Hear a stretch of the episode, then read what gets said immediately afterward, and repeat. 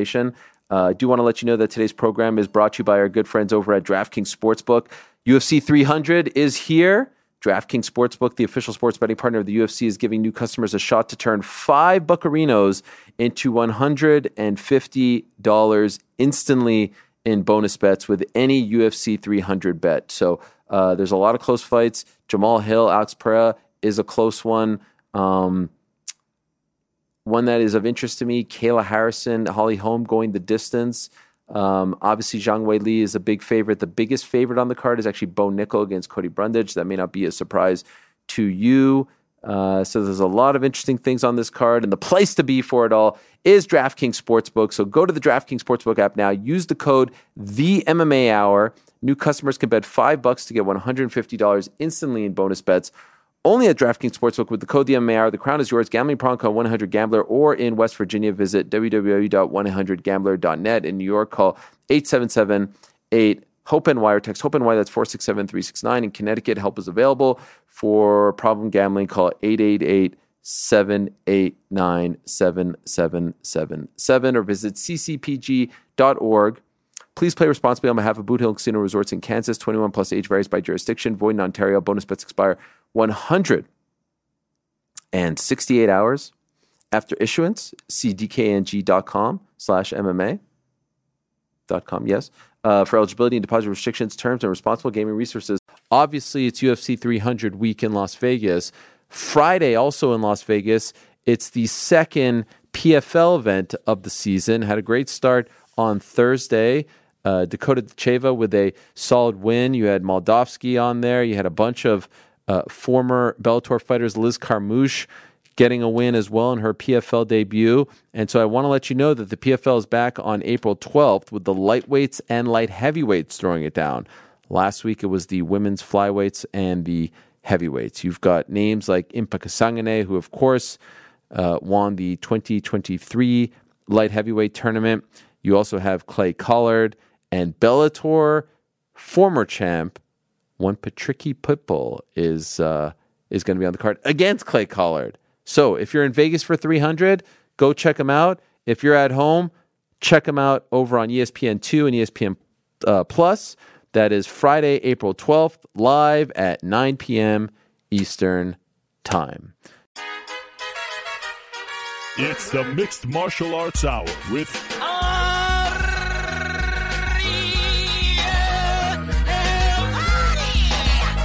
The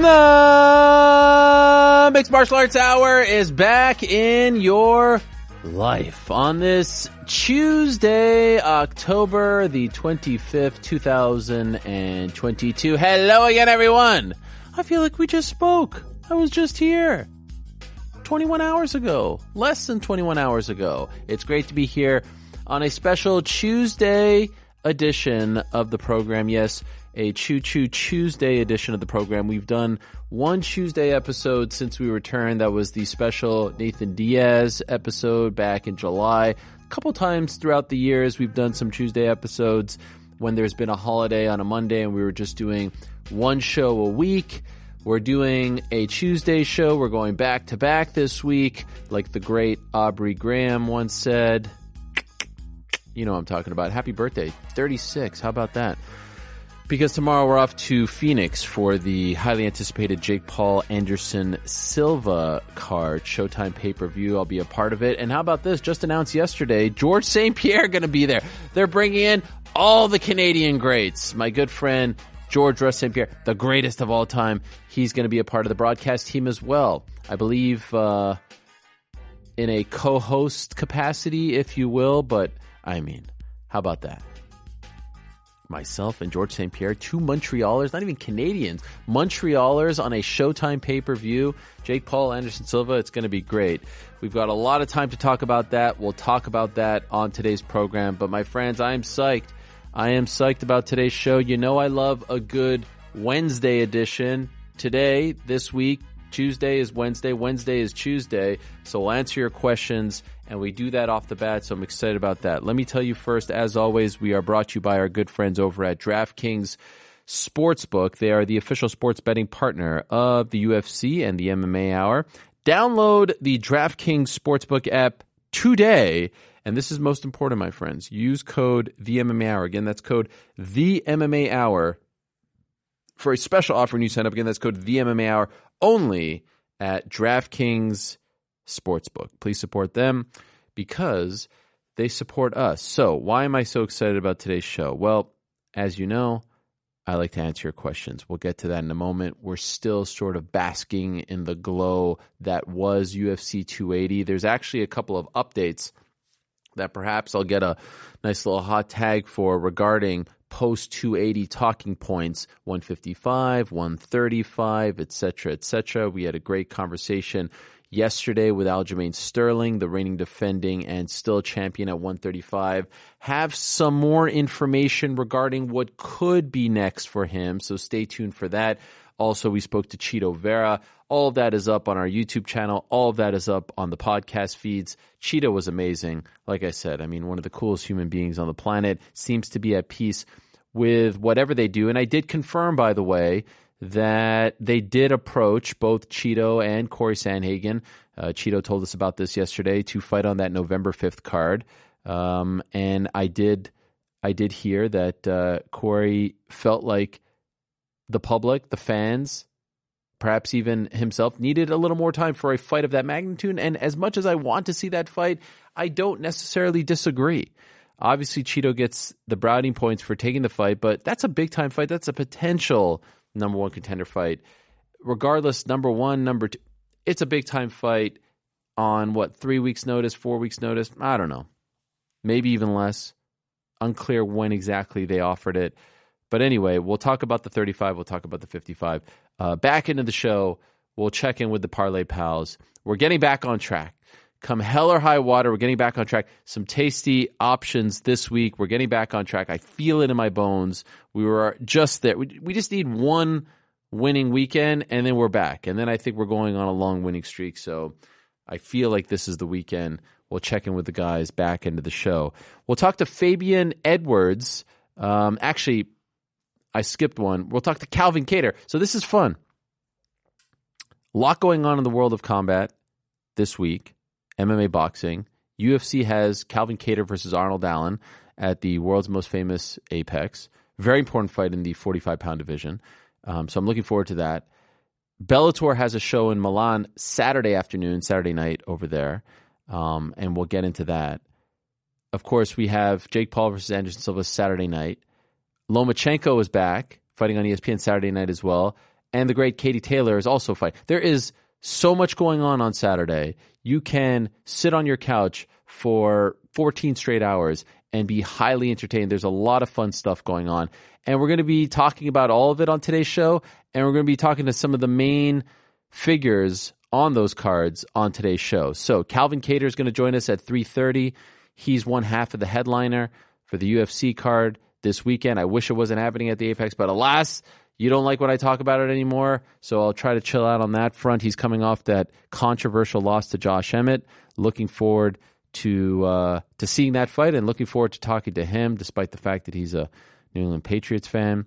Uh, we'll talk to Fabian Edwards, who's the younger brother of UFC welterweight champion Leon Edwards. I've never had the opportunity to speak to Fabian. I'm looking forward to talking to him. Currently ranked number two in the Bellator middleweight rankings. He's fighting in Milano this weekend against Charlie Ward, who's had a, a bit of a renaissance as of late, who's on a bit of a run.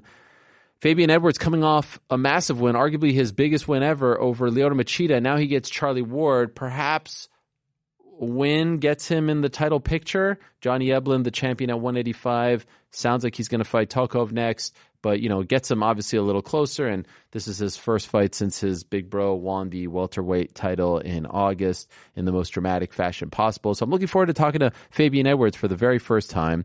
That will be at around uh, 310. Prior to that, we'll talk to Arnold Allen, who's one of my favorites to speak to, as you know. Always great to pick his brain. Always great to have him on, and uh, he's got a big opportunity this weekend. I'm looking forward to that fight very much.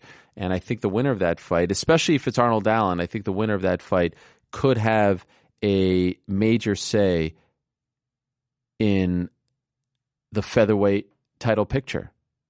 Allen's on some kind of run. What is it? One, two, three, four, five, six, seven, eight, nine, ten, eleven in a row. One, two, three, four, five, six, seven, eight, nine in a row in the UFC. It's the first time, by the way, since 2019, and prior to that, the first time since 2014 that he fights twice in a year. So this is good. This is very good. I'm very happy to see this big spot for Arnold Allen. We'll talk to him. And prior to that, my friends, so very excited. Katie Taylor is back on the show, the greatest female boxer of all time, the current pound for pound queen. She's returning to action this weekend in her first fight since the Amanda Serrano fight. You see the program right over there. She's going up against Karen Elizabeth Elizabeth Carabajal in uh, Wembley at Wembley Wembley Arena. Big spot for her, defending all four of her lightweight titles. Uh, it's it's obviously not the the high profile fight that the Serrano fight was, but you need these fights to get you to the next one, and we'll see. Serrano just won her last fight. You win this one. Maybe we're back to talking about Croke Park after this. It's always an honor to speak to. Look, I don't cover boxing full time. I moonlight. I come here. I come there. We have the guys on. I have no problem saying one of my favorite athletes, Katie Taylor. Very excited to have her on the show.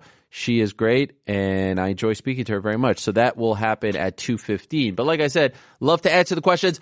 Frank made me a bet that I couldn't get to all the questions in the first block. Let's see if I can prove him wrong. Baby. He said it, and he said it rather smugly. Ladies and gentlemen, the moment said no has shot. You said no for the man shot. Himself, Ariel Whatsoever, right? That's what you said. I think, uh, Studios in beautiful How many do you think I isn't get like to? a prove me wrong. It's just Oh, it's a prove me wrong. now, It's a prove me wrong. How many do you think I get to? Get out of Two in the first 30 minutes. Golly. he Well, there's no real Ariel controversy right now. So I feel like I can get to it. Well, let's see. Uh, Moderator Lewis, as always, very punctual, gets the job done. You can rely on him. One of the most reliable people I've ever met, Moderator Lewis. And he has sent us the question. So let's get into it, Frankie. Here we go. James is up first. What is up, Ariel? Wow. What a fun afternoon of fights it was on Saturday. So, because Bantamweight is so stacked and has an abundance of potential title ta- challengers at the top. By the way, the reason it takes me, some of these questions are very long. They're like long soliloquies. There isn't a true clear cut number one contender to fight Aljamain next. Dana seemed to entertain the idea of Henry Cejudo at the post fight presser, but I really have a hard time believing that Henry truly wants to fight. Disagree. Feels to me like Henry's value of himself and the UFC's value of him are astronomically far apart. I just don't see him actually taking a fight because he believes he deserves more better. And that leads me to my question. What do you feel like is more likely to happen? Henry Cejudo fights for the bantamweight belt or Helwani gets the old invite to the next GC and Mysterious Frank apartment watch party? Wow. He threw me a curveball there. I guess I would have to ask the boys that question. Why haven't I received? I mean, you've been invited to everything. Have I? Like, have I actually been, or has it been more of a gag? I like, think hey, you're man. not considering it an invitation unless you go. I think you think it's a gag. wow. We're serious with the invitation. And I can tell by like, your tone you're very. I can tell you're very serious, but I don't remember ever being like, "Yo, Frank's pulling up 7:30 with the wing dip. Why don't you stop by? We'll have a good time." Like, has that conversation ever happened? Am I wrong? Listen, that conversation has happened. It's a little sad, but every time on one of my couches, there's an open seat, index You leave card it open? it, reserved for AH. Has that conversation happened where you guys said, "Pull up"? Yeah, one time Connor was even like, "I just thought of the funniest joke, Ariel," and then he turns his head and you're not there. Again, this feels like deflection. I don't know if that has actually happened where you guys have said, we're doing this, we're doing that. Because, you know, we went to AEW, we went to P. Like, I show up. I show up when I say I'm going to show up. Do I not? Do, am I a guy who says he's going to show up and then backs out? No, I remember my birthday. you just have never said you're going to show up at any of the watch parties. Wow. Okay, Well, again, I guess that's where we. We want to get one on the books, UFC Orlando, December 3rd? Yeah, It's far out, December 3rd. Hey, you bring your Shui Vasa, I'll have mine there. Uh, ties on the card. We can all wear Mickey Mouse ears. It's in Yeah, big Orlando. tie. That's right. Mickey Mouse ears. uh, well, we'll Make talk some about Dole that. Whip. I could tell you a little bit more about the uh, the bantamweight title picture as of right this moment. And please, like again, right this moment, no signatures, no bout agreements, this or that. And I thought it was really interesting. Aljamain talking about needs to get his house in order, needs to you know heal up, couple bumps, couple bruises. Just went through a long training camp. But I could tell you what I am hearing. What the UFC wants. What the UFC wants right now is Aljamain Sterling versus Henry Cejudo in Perth. That's what I'm hearing. Now, does it happen? If I'm Aljo, I'm like, why am I going to Perth? Can I fight in Las Vegas? I live in Las Vegas. You're going to Las Vegas probably the next month or the month after that. Why am I going to Perth? I can tell you that's what they want. So Henry is for real. Henry is serious. Now the question is after that, if in fact they do go that route, and again, Dana doesn't bring up Henry Cejudo without Henry Cejudo being in the mix. He never does that. And I thought that that was very telling, and I wish someone would have asked him more about that. But in any event, he said it all in that moment. Henry Cejudo clearly is the guy in their opinion. Now, whether they are making this fight because they think he has the best shot of being Aljo, I don't know. And it's impossible to speculate on that. But he seems to be the guy, and I have no problem with that. Like I said yesterday, if that's the case, you do Chito, Suga, two big time fight card, big time spot, and you do Merab and Corey Sandhagen. And by the way, go one step down, do Yan and Song Yadong. There it is. There's the bantamweight division. So we'll see if it gets done. We'll see if he accepts. I think Cejudo would accept. Weird spot for it. But could you imagine, by the way, Volk Islam, Aljo, Cejudo, same card? I mean, Australia. I might have to fly over there. Australian fans getting a treat. Abe. So Dana Habib, then Islam all confirmed it. Volk's next in line. So why aren't fighters doing all they possibly can to do the job as a backup fighter? It seems some think it's beneath them. With Usman, Chandler, Prochazka, and Volk, it secured a title shot they may not have got. Luque may have too if he made weight. The backup fighter gains favor with the brass and at the very least are inserted in the title picture. Couldn't agree more. And can build heat with the champ. Prochazka and Volk got post-fight callouts while in attendance. Being the backup works, and for top guys struggling to get the nod, I think it's the route to take. I agree. Guys like Beneil, Blades, Vera, Pantoja, even Cejudo spring to mind. Do I have a point, or am I overplaying the backup fighter's importance? Much love, your boy Abe. No, 100%. Couldn't agree more. You're in the mix, you're there, you're reliable, you make the weight, you're sitting in the front row, you get called out. It's the path to take, no doubt about it. And kudos to Volk for doing it. It's one thing for an up and comer to do it, it's another for the pound for pound best fighter on the planet to do it, who's also the champion in another weight class. That's that's unprecedented. Matmo, bonjour, Lord Ariel. Last week, UNGC proclaimed that Mr. Rogers was an ex-military sniper who hides his tattoos. Yes, we did say that, right, guys? I don't think he Yup. hides. He hid because he's no longer with us. Yeah, facts. When I heard this, I thought it to be exceptionally odd. So after a quick 30 second Google search, I found this to be completely fake news and thoroughly debunked urban What? legend. What? Should we have looked before we went on the air with that? I saw this on a clip. I saw uh, a very, very reputable source talk about this online, and I figured that that was all I needed. Anyway, he goes on to say Mr. Rogers was never in the military. What? No, he said he was a savage. Isn't that what he said? He was a badass. He was not a sniper. And no, he's not hiding any tats behind his cardigan. What? What's next? You're going to tell me he didn't drink on the show? He definitely drank Yeah. on the show. He definitely drank on the show. This is crazy. I would like to see. Can I get a footnote here? Can I get a link? Can I get a source? Who's your source? I have a source. I saw it online on YouTube. Actually, I saw it on Reddit first, but then might have even been Boshini Tipo. Uh, now that we've cleared that up, thank you, but I still don't agree. My question is with Islam versus Volk as good as signed, we yet again have a situation where Beneil is put on the back burner after another impressive victory over someone in Mateusz Gamrot, who Habib himself was tatting as the number two guy behind Islam. Considering Beneil's eight fight winning streak, he did say he'd fight 10 more. What do you think he should do next? Well, I said this on the show like 10 times yesterday. Were you not watching Matt Mo? I mean, what's going on? Sit and wait for the winner of Islam Volk? No. Or does he fight Oliveira? Yes. In Rio? Yes. Thanks for being the number one show in the game. And happy Diwali. Yes, happy Diwali to all our friends out there. Hope it was a great a festival of lights.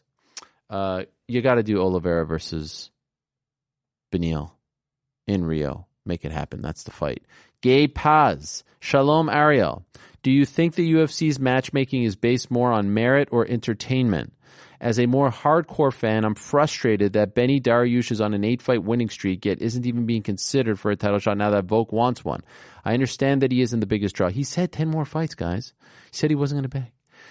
But I'm overall very concerned that the UFC leans more towards matchmaking for the layman's of the sport instead, while further sacrificing the meritocracy aspect of MMA. I mean, where have you been? Thanks, a fellow large nosed comrade Gabe. I mean, can I introduce you to Leon Edwards? Can I introduce you to Tony Ferguson? Can I introduce you to George Sotiropoulos back in the day? Can I introduce you to so many guys who went on long winning streaks and didn't get a title shot? This is what happens. Sometimes it's bad luck. Eventually, you get it done. Sometimes you got to bang the drum for a very long time. I mean, we just saw this in in in the Leon Edwards situation. He had to bang the drum, bang the drum, and eventually, you know, things work out, breaks happen, and he gets the nod. But yeah, this is this is what happens. Uh, I don't think Beneil. I mean, he the Volk situation, them going to Perth, Volk being there, Volk being the he had no shot. He had no shot in any of this. Even if he would have knocked out Mateusz Gamrot in ten seconds, he had no shot. What I wish he would have done was get on the microphone and say, essentially what you're saying. This is ridiculous. I've won this. I've won that. Blah blah blah blah blah. He said he doesn't care if he has to fight ten more times. Now I know obviously he would take the title shot, but I don't think he put any sort of pressure on them, and I think that's that's unfortunate. You beat Charles Oliveira in Rio. Impossible to deny him. Finn. Interestingly enough, Finn addressed his question to Lewis, but then Lewis crossed out his name and put my name. Let's see what he says. After Yan versus Sterling 2, the narrative around him taking a fight against TJ was so he'd have a guaranteed villain to be the hero against, and he'd get some more fans on his side. Now that the fight is over, do you think this was the case? Meh, I don't know. I think they had a former champion. Again, he was there. He was at the last fight. I don't know if they really looked at it like that, to be honest. And if me, and if like me, you don't, what can Aljo do to become a bigger draw? I think, you know, anyway, let me keep reading. Uh, I think he has really cool offensive grappling and wrestling. He's got a pretty good lineup of potential interesting defenses. And I genuinely believe he's being himself. Maybe new management or more attention from the UFC. What do you think? Happy Tuesday from Norway. Lewis adds, if Finn really wants my answer, I think Helwani feeding Aljo some material would do wonders. I mean, one thing that I wish he would do is stop feeding the trolls, the comments, all that, but that is who he is. Look, it's it's very reminiscent. The last champion who I felt had this kind of relationship with the fans was Tyron Woodley, where they felt he was trying too hard. They didn't respect him for some reason. It's unfortunate. Some people connect and some people don't. Um, obviously, the more he wins, the more fans he'll get. If he can get one, look, he's had some bad luck too. He had the Yan, the first Yan fight didn't help him. The second Yan fight, some people thought was close. I didn't. That necessarily isn't the best thing in the world. You want a clear cut victory. And now this fight, ah, TJ was injured. People don't remember all those great fights that we talked about yesterday that he had to, you know, that he had to win post Marlon Moraes knockout in order to get to this spot. So for whatever reason, he doesn't connect with the audience. Why that is, I don't know. Um, is it because they they think that he's you know like too busy arguing with them? Well, they're the ones on his page. I I don't know what it is. It's just some people connect and some people don't.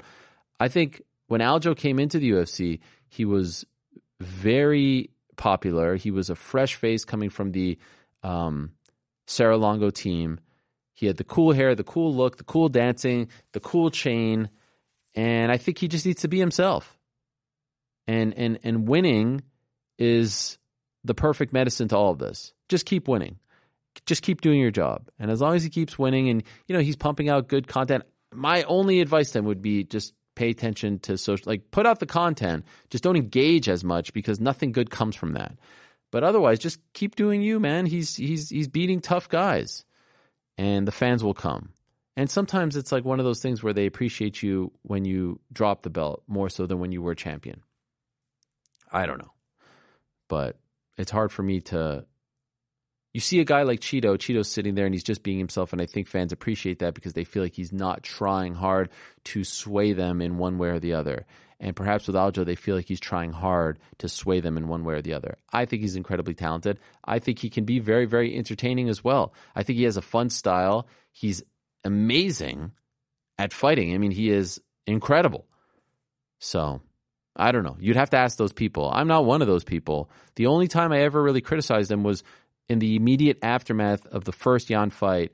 I thought what he should have done was this belt is going to sit over there, but I'm not going to wear it, address it, put a spotlight on it until I actually fight him again and earn it.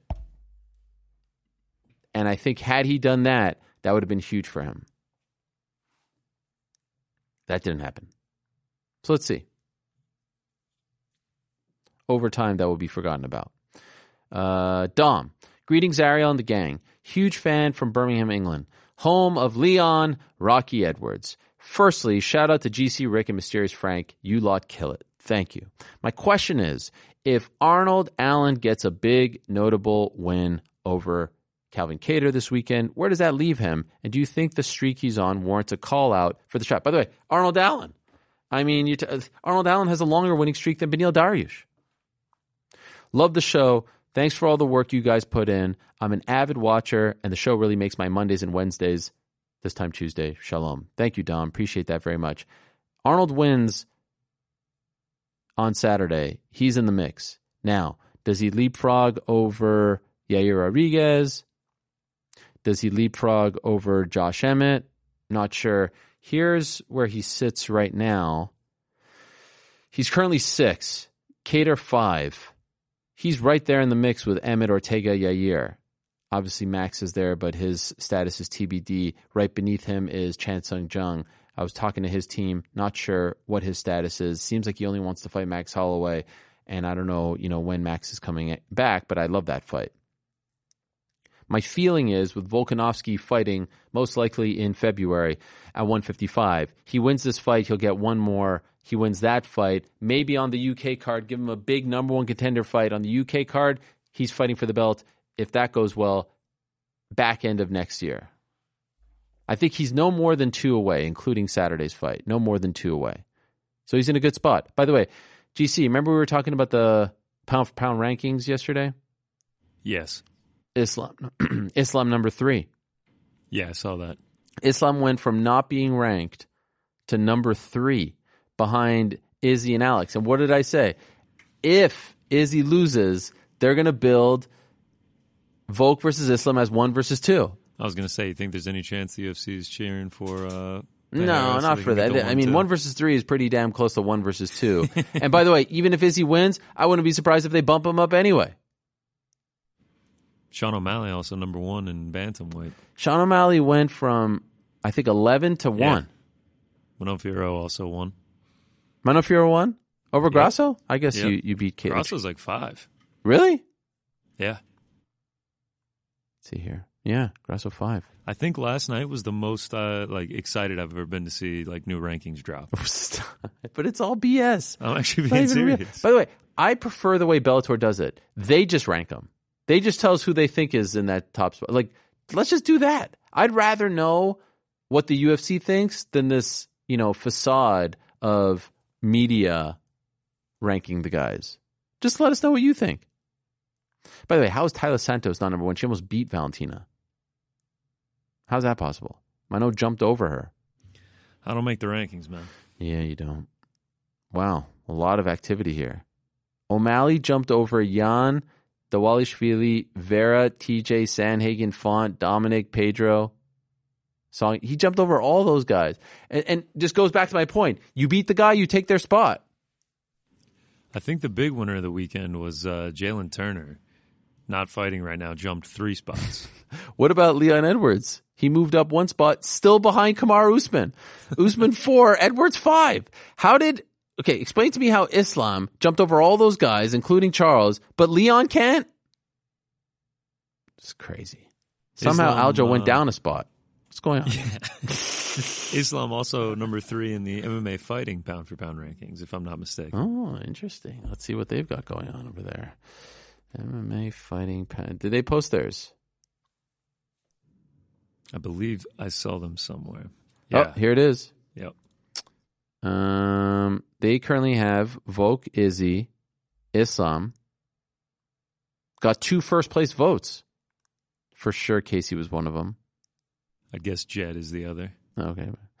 What a shocker. They like to stir the pot. Leon, Francis, Kamaru, Aljo, Charles, Max. Okay, the MMA fighting one is is is legit. Leon's above Kamaru. How could you not have him above? They go 20 deep. Um, Max Whittaker, Yuri, Pitbull, Patricio Pitbull, DJ, Dustin, Figueiredo, Moreno, Glover, Corey Anderson, Hamza Chimaev, Petr Yan. Man, Yan all the way down there, huh? Um, weird. Someone voted for Casey in the pound for pound rankings. Just kidding. All right. Predicted it. Arnold Allen gets a big fight next. Two more, including this one. So one more after this. Uh, Logan, with the conclusion of 280, with Sterling and O'Malley winning their respective fights, how would you match up the bantamweight top 10 plus Cejudo? Well, there it is. I, I just told you. Um, Cejudo, Sterling, O'Malley, Chito, Merab, Corey, Yan, Song. You like that, GC? Yeah, sounds good to me. All right. No, no, uh, no objections. Nope, not one. Love it. We're just rolling along here, Frank. Adriano. Are we the? Wow. Uh, Adriano, back to back of Ariel and the gang. How about that? Quick question relating to the pound for pound list. It would have been updated, hopefully, by the time the show starts.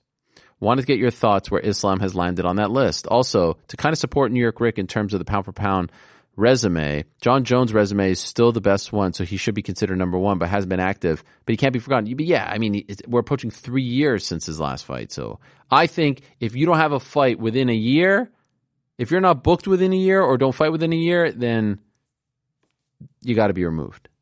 Three years? Come on.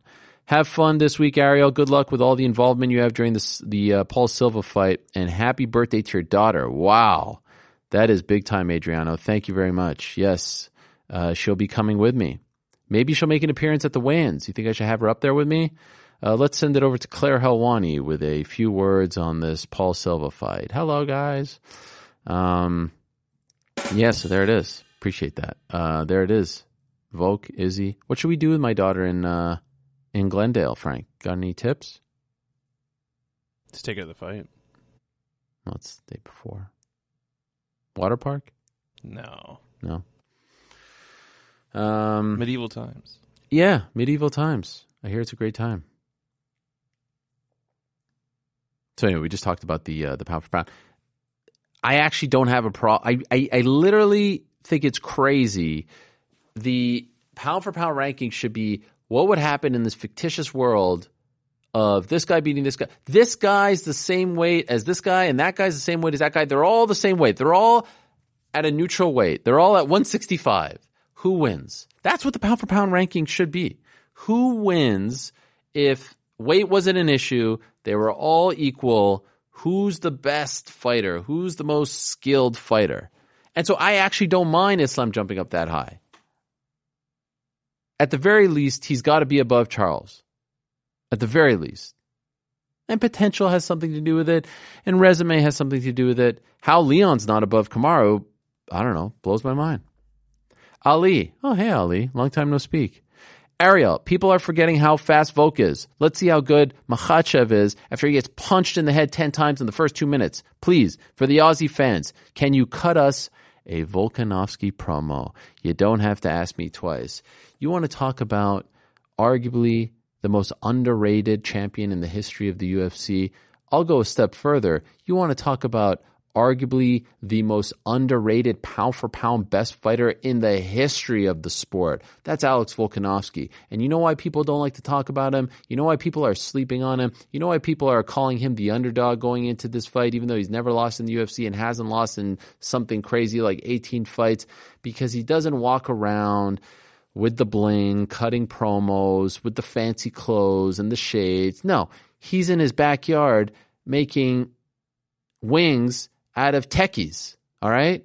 Oh, With- those are Takis. Takis, techies, tomato, tomato. The point is, this guy is as down to earth, as humble as it gets. But make no mistake about it, he's one of the best fighters to ever compete in the UFC, to ever lace up those gloves. And yes, I know they don't lace them up, they Velcro them up, but that, you know, that's semantics. He's incredible. And he once competed as a rugby player weighing 211 pounds. You think a 10 pound difference is going to be a problem for Alexander the Great? Have you not been paying attention to Chael Sonnen videos over the last three, four years? 211 pounds. This guy knows a thing or two about putting on size, mass, muscle. He looked great on the scale on Friday in Abu Dhabi. You think that Alex Volkanovski is going to be a cakewalk in his home country against the 55 champ in his first title defense, you got another thing coming. Now, is Islam incredible? Yes. I think Islam is one of the best fighters in the world. I have no problem with him being in the top three, top five pound for pound. But I can tell you this with great certainty. Alex Volkanovski will be his toughest test for a while at 55. Alex Volkanovski is not going to roll over. Alex Volkanovski is not going to go out easy. I don't know if he'll go out. What's what's the line? Under is it what is it? Under two and a half? Under take the over. All right.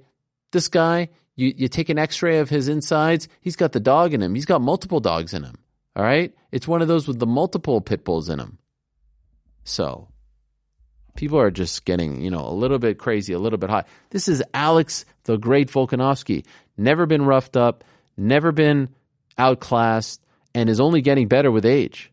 Fight IQ off the charts, fast as a whip, great kicks, great punches, short, strong, stocky, built like a freaking tank, built like a fire hydrant. I'm sure Islam isn't looking past them. I suggest you don't as well. Taco enthusiast. Hi, Ariel. I still can't wrap my mind around the seriousness of MMA's intersection with geopolitics. Oh boy. For Hamza to appear at UFC 280 with Ramzan Kadyrov's son, especially after the horrifying video that came out earlier this week. I know Dana White likes to talk about how anybody can say anything they want at the UFC, but there has to be a limit, right? The UFC roster has fighters with diverse sexual orientations, some of whom would be executed by Kadyrov's regime simply for being. I'm bothered that other UFC fighters from different countries have looked the other way and simply gone and propped up this warlord's sports propaganda by visiting his gym, taking photo ops, and making him look like somebody that hasn't violated hundreds of human rights. I know it's a sensitive issue, and I can't blame somebody for being from where they're from or having different views slash opinions. But I'm really just concerned at the UFC's lack of sensitivity on the subject and look the other way attitude. Thoughts? Well, Taco, um, and I'd love to get the thoughts of the other guys as well. This is a tough one. I I understand where you are coming from. Um, I think there is no denying that Ramzan Kadyrov is a very controversial figure in the world. Uh, some might call him a dictator. As you said, uh, his his past very checkered, very controversial, and I'm being very kind and choosing my words wisely. And then when you see some of the best fighters in the UFC, um, just sort of you know hanging out, rubbing elbows with family members. Dana taking a picture with his son. I saw there was a picture of DC and his son, you know, greeting. I asked DC, by the way. I hope I'm not oversharing. I said, Did you know who that was? He said he had no idea. He was just introduced to him by Hamzat. He said, Hello. Picture was snapped. They posted, Here's DC with this guy. I believe him. Uh, How's DC going to know that? I wouldn't know that unless, you know, someone told me. Um, who knows what his son looks like unless you're like really entrenched in this world. But guys, you know, and I don't know how much you pay attention to this stuff, but Ramzan Kadyrov is is, you know, I don't know what exact what his exact title is, but he's like the head of Chechnya, right? Um, let me just get this right. It's I don't know what they exactly call him. If it's president, if it's, it's oh, it's the head of the Chechen Republic. So I was right. You see these pictures, you see these FaceTime things, and you're like, how am I supposed to feel about this? And I don't know if if other top athletes in the major sports here in North America are I don't know if fans of these sports, fans of these athletes, are faced with this dilemma. Now, there was the Daniel Kinahan situation in, uh, you know, in Ireland, but also he had the ties to the Fury family. He's kind of been, you know, at this point, everyone's tried to separate themselves from him because of the, you know, the um, the announcement from the Department Department of Homeland Security over the summer, and obviously that has affected the Fury family and, and other fighters as well. But I, I, I will admit, like I see, and I, I don't know how to feel. I don't know. Are we supposed to just separate those feelings, separate that, and just like appreciate these fighters for who they are? It's sort of like what I said last week to a degree. We, you know, people want to be dismissed because of their politics or because of their viewpoints and this and that, but there has to be some line. I agree that there's a line. I just don't. I just don't know in this regard what that line is. I really don't know. Do you know what I'm saying? It's a weird thing. They're taking pictures with someone who isn't exactly a friend to the United States and isn't viewed by many as a good guy. Let's just put it like that. What are you supposed to do then? I mean, I mean, Frank, you got thoughts on this? GC? Anyone? I don't know. I think no one wants to touch it. Yeah, Frank is shoveling his hand toward me. I don't know what to do. I, like Yeah, I, mean, I, it's a tough subject to to talk about. It's a really tough subject. I don't I don't really know how to feel about it either. I mean, he's sitting there, and then there's the whole thing with you know Nurmagomedov and him, and and then the next day there's the FaceTime thing, and you're like, how am I supposed to feel about this? You know, and on the one hand, the UFC says like, hey, uh, everyone's viewpoints are, are are welcome here. We don't mix the two, but it does seem as though there has to be a line, and it does seem as though they'll draw a line when it benefits them, and I guess it doesn't benefit them to draw a line here.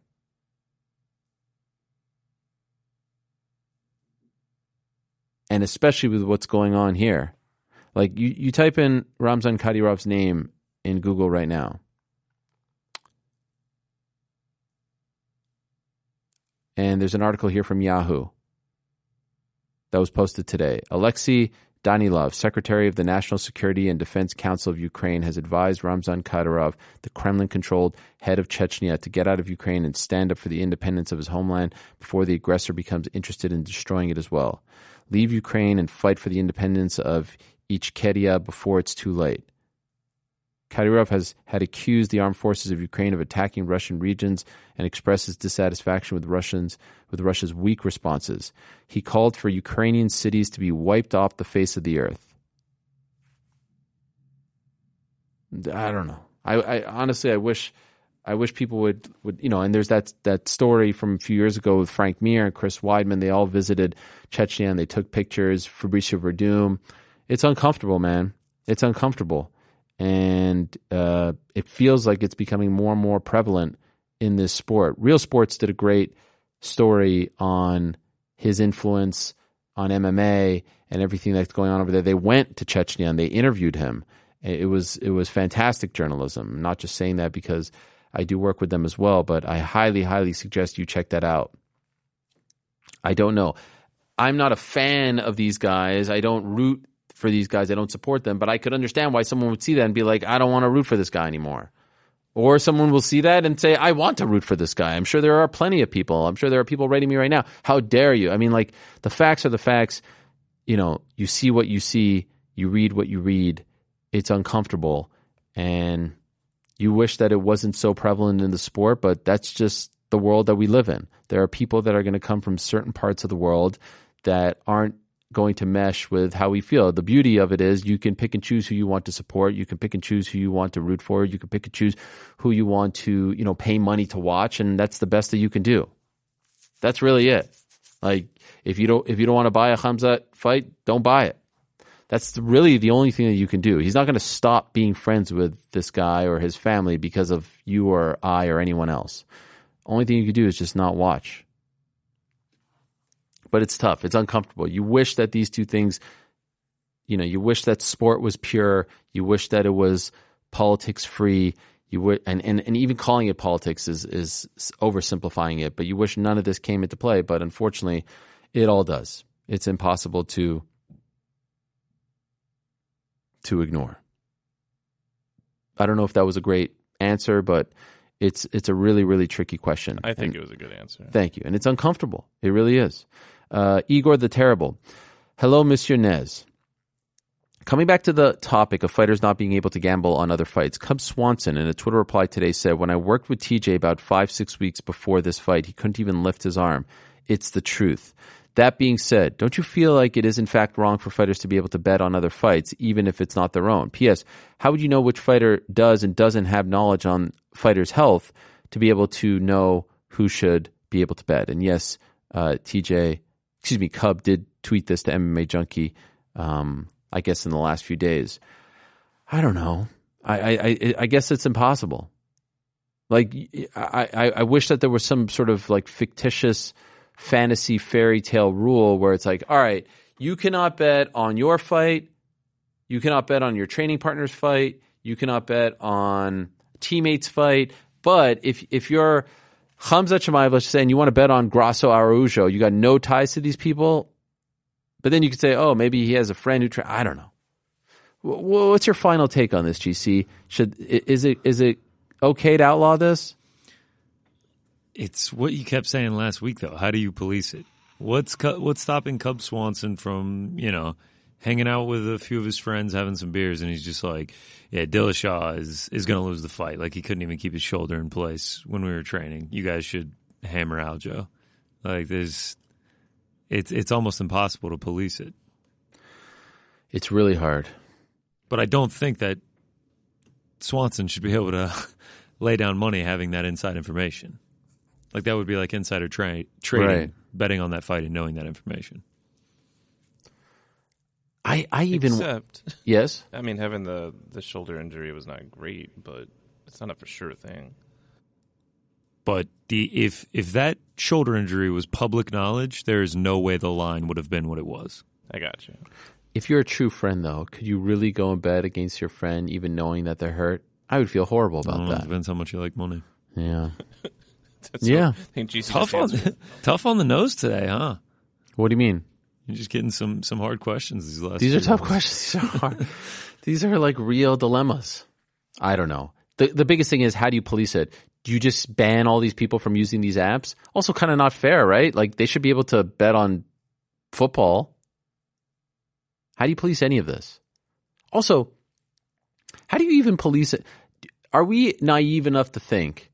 Let's just say let's say Aaron Rodgers is super hurt. Let's say let's say uh, some guy on the Broncos knows that Russell Wilson isn't going to play.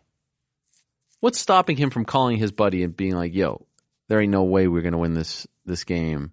Put ten thousand on the Jets." You know what I mean? Yeah, I mean him getting stuff caught has and to getting banned from the league. I, I guess that would be the only thing. Yeah, I guess. What happened to that dude on the Lions? He got suspended for a year, right? The dude on the Falcons, Calvin Ridley, Oh, Falcons for a year. Yeah, yeah, yeah. Isn't that crazy though that that guy gets suspended for a year and Deshaun Watson doesn't? yeah, this is the main thing that people bring up, right? I mean, it's insane. Yeah. Uh, Iman, Ariel, have you heard anything about why UFC signed Hasbulla and what they actually have planned for him? I mean, I think you saw it last week. The guy was everywhere. I mean, this guy worked harder than anyone. He was the hardest working man in Abu Dhabi.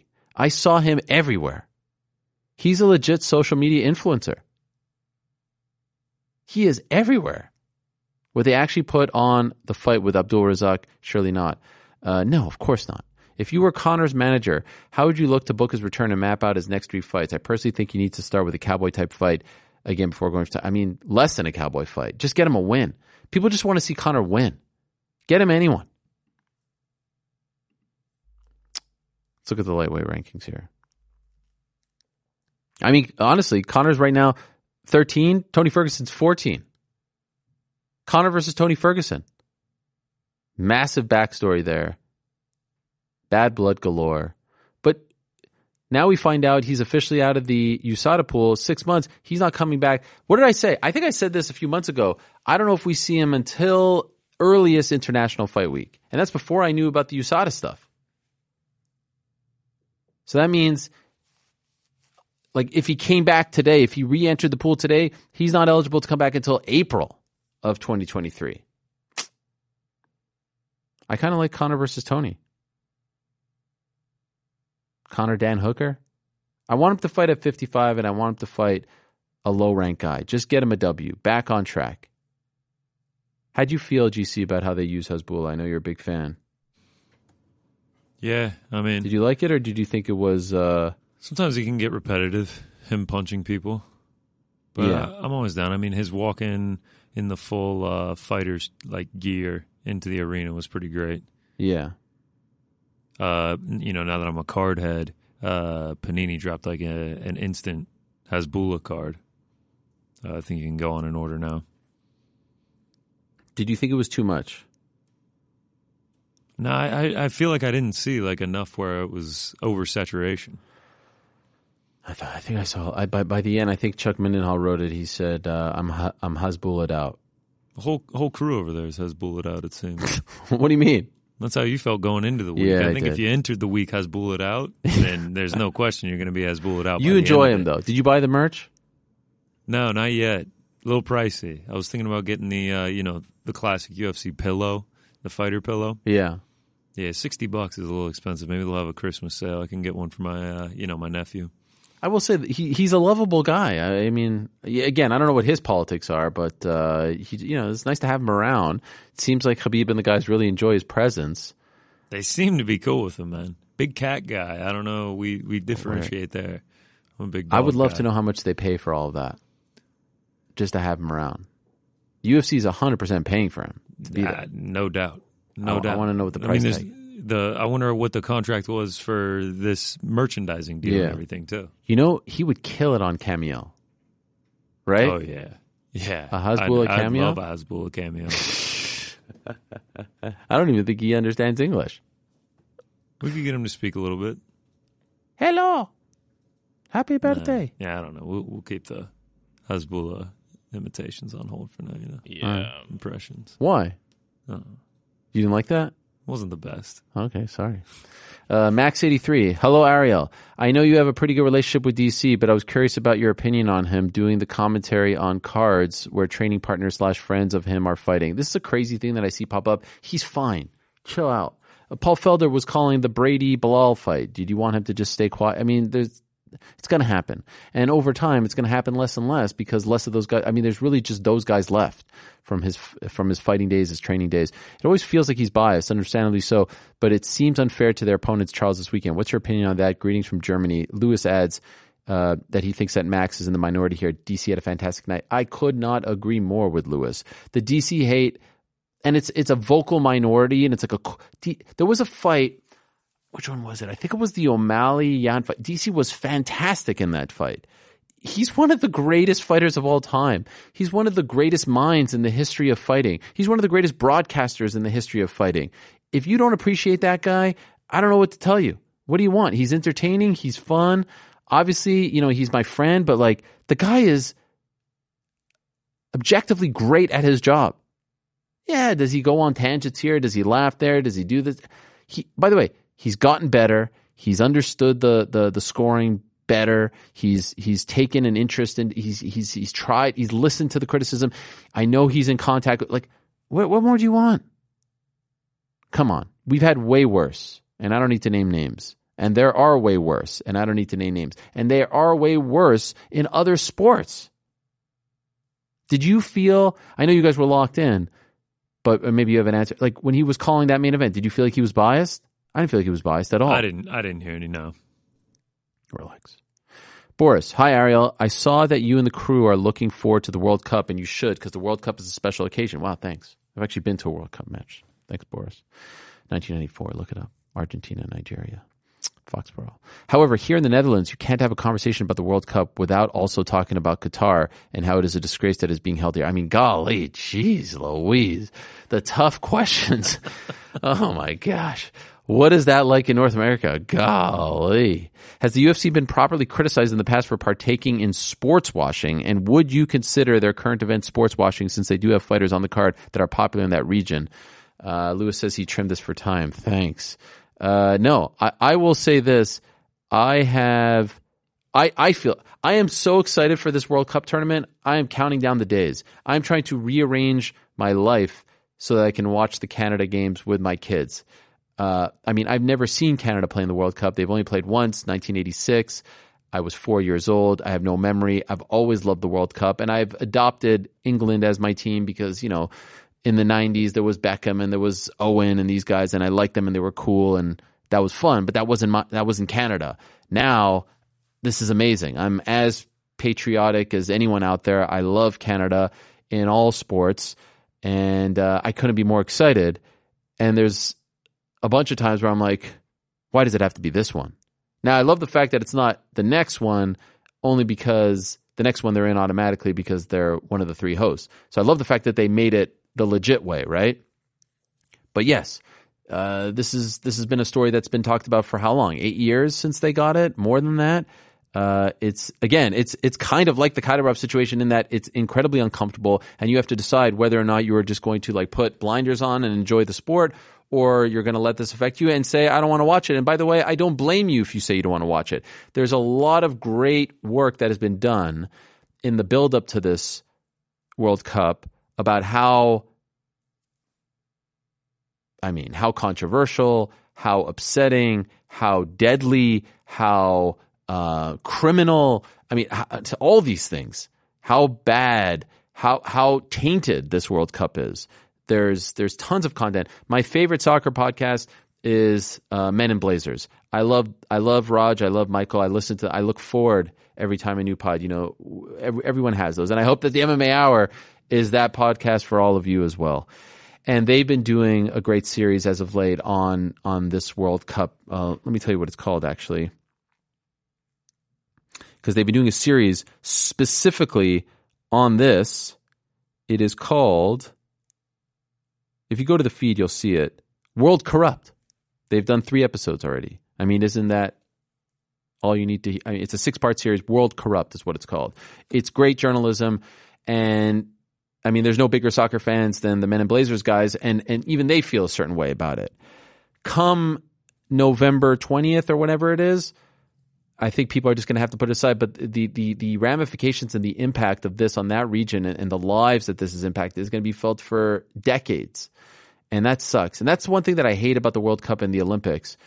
You know, when they go to these regions and they build all these stadiums and then, you know, it's great for two weeks. The world is talking about them. But then what happens afterwards? And it becomes a complete disaster for the economy there, for the citizens there, for the taxpayers what I like about the one coming up in 2026 uh, is I believe that no stadiums are being built. It's all, you know, it's SoFi, it's MetLife, it's, uh, you know, BC Place, I think, Toronto, you know, like it, they're not changing the lives of the taxpayers there just for a two week party or a month party. Um, I like that. I feel better about that, and I think that they should be going to markets like that more.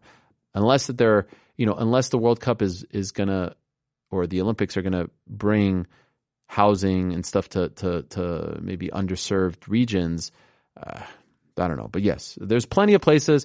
In short, there are plenty of places that have covered this thoroughly, and if you listen to them or read them, you will feel very uncomfortable about it all, and you just have to sort of acknowledge it and decide if you're going to watch and enjoy it or not enjoy it, not watch it. It's tough. I will say this Has the UFC been criticized in the past for partaking in sports washing? Is, is that a fair thing to say? Um, WWE has been criticized aplenty for their deal with Saudi Arabia, and I think for the most part it has been fair. Um, those events, you know, obviously as a journalist, I feel very strongly about, you know, uh, Saudi Arabia, and I would not be on the first plane out of there um, or out there. UFC's deal with the UAE is that considered sports washing? I mean, I don't think the correct me if I'm wrong. I'm no like hardcore political guy, but I don't think it's as a controversial place as, as Saudi Arabia. I don't even think that's even remotely true. Um, can they be criticized for the Kadyrov stuff? 100%. He's been to some of their events. Uh, do they go to these places like the UAE um, because they're paid to go there and, and, and, and, and promote? To, yeah, but that's not sports washing. So can the UFC brass be criticized for turning a blind eye to this stuff? 100%. I don't think the UFC as a product has been used to sports wash. I think people use MMA to sports wash Uh, but I don't think the UFC as an entity has been used like we've seen in the World Cup. We saw it in Russia in 2018. You see it in the Olympics as well. Uh, so I don't think that that is a fair statement, but it's it's a very prevalent thing. You see it all the time right now, and people have to make a decision whether or not they want to partake. Uh, you saw with the Anthony Joshua fight in Usyk recently. It's uncomfortable.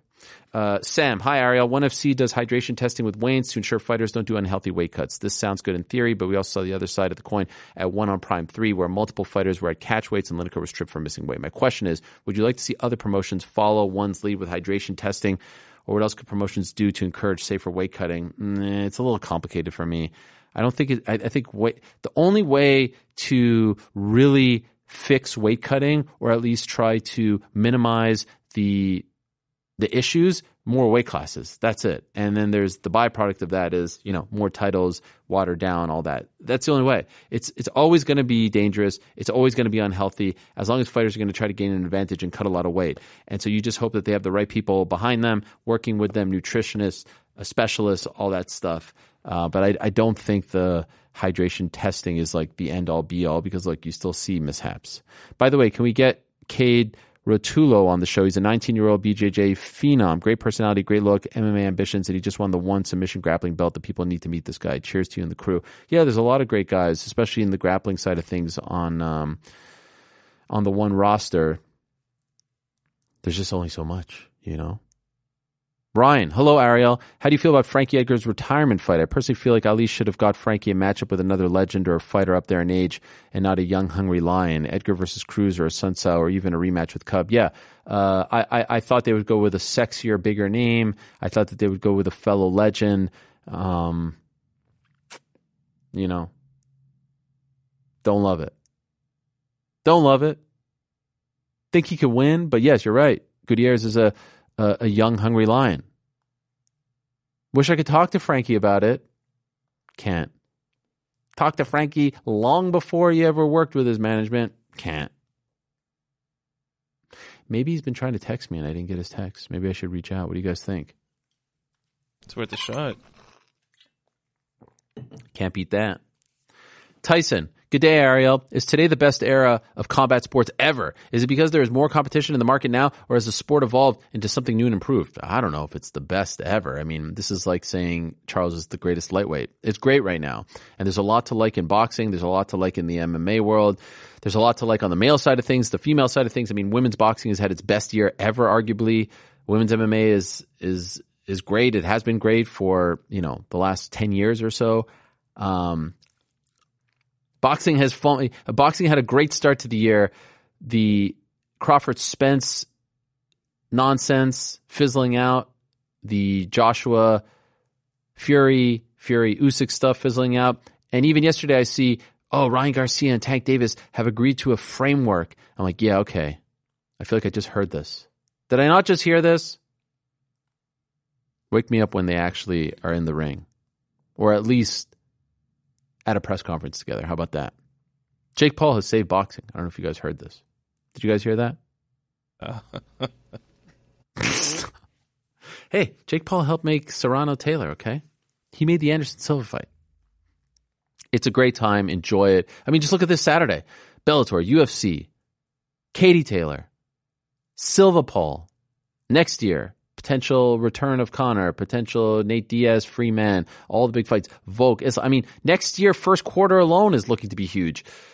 Rio card, give me Nunes Shevchenko, Moreno Figueiredo, Perth card, give me Volk and Islam, maybe Cejudo Sterling. Um, Jon Jones, maybe, hopefully, yes, please. Ngannou, resign, maybe, hopefully, yes, please. lot to like.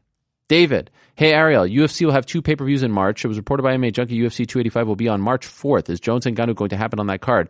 I mean, this is what I told you. If they don't get him for December 10th, they're sh- they're they're hoping, they're working on, they're they're they're gonna try to make March and Ngannou Jones happen.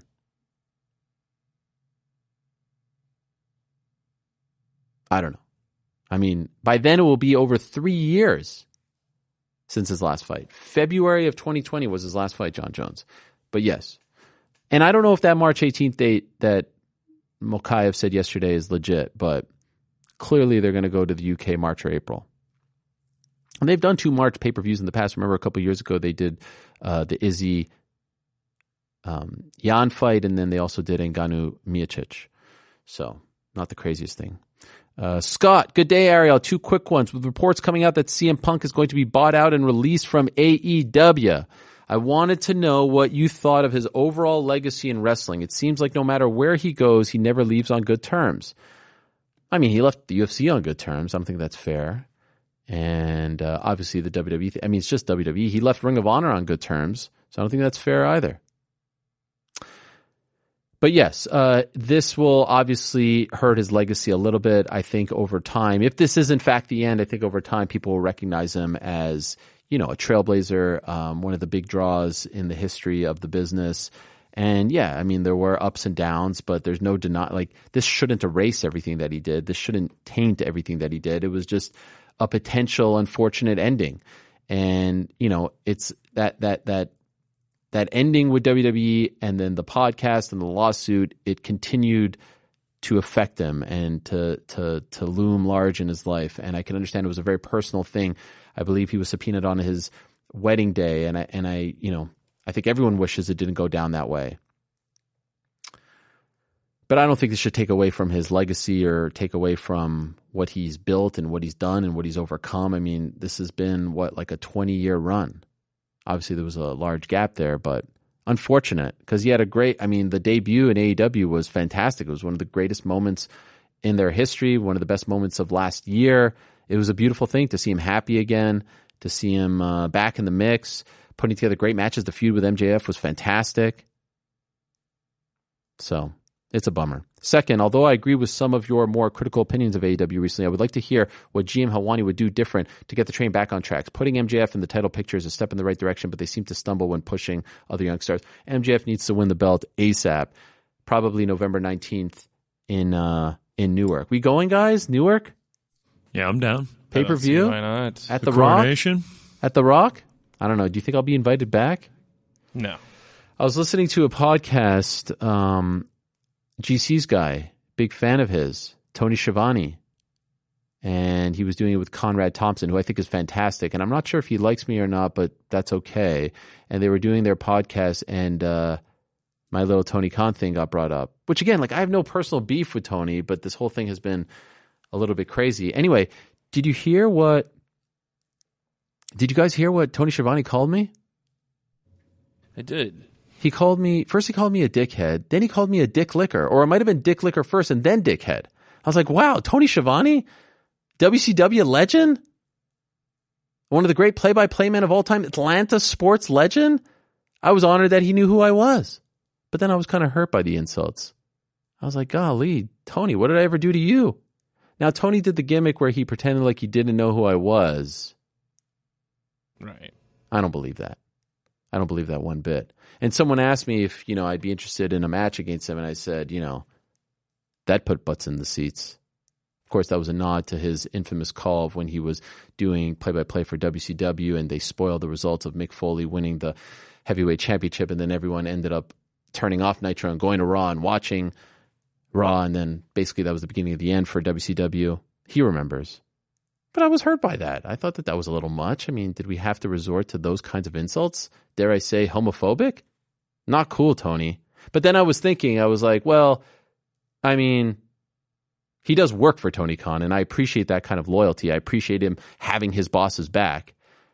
What else is he going to say? He's going to support his guy. Not that there should be any support going on here. I mean, we're talking about an interview, for goodness sakes. And again, I've said time and again that I think that the AEW product has been great and better than the WWE product, just not right now.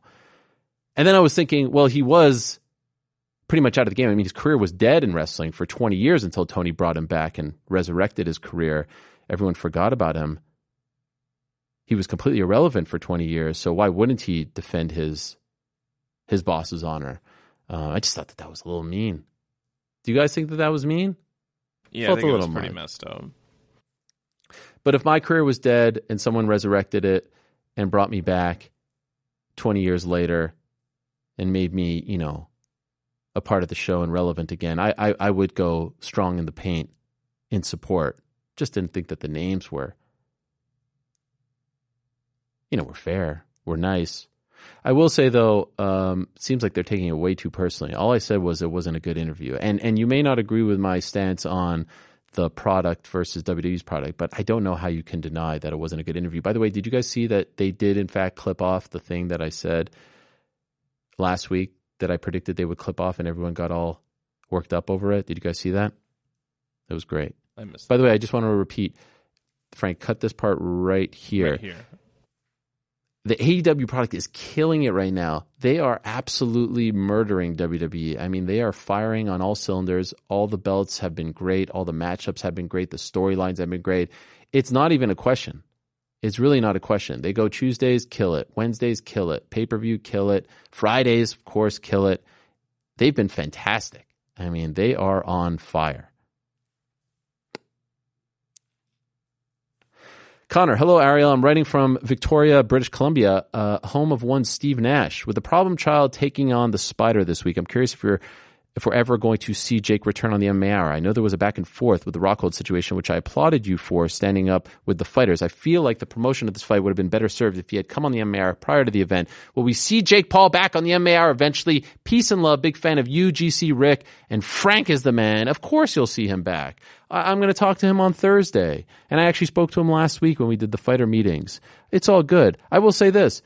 You know, everyone was like, oh, Ariel, you're going to be banned from the event, this and that. First of all, I work for Showtime, paid for Showtime, in case you're all wondering and worried. Second of all, no one ever brought any of that up with me. And I appreciated that. Even, you know, you might even hear a message from the fighter, the management. No one said anything.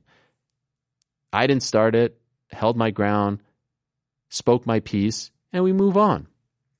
How do you feel about it now? How do I feel about what? The whole thing. I feel great about it. I uh, I will always support the fighters. I will always support the OG MMA fighters. I will always support the guys that I came up with, and I think that he was wrong in his assessment of that fight. And I think he has some work to do in terms of convincing people once again that he is genuinely interested in the fighter pay situation. His interest is sincere. His his rhetoric is sincere. I think he has to to convince us, as well as me. He doesn't have to, but you know, if he if he wants to, us to to believe and care, I think there's some work to be done there. On a one to ten, like where do you feel?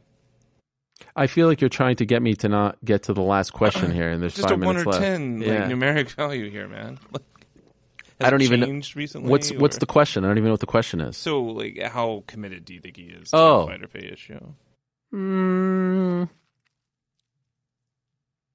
six and a half right now. Where where did it start?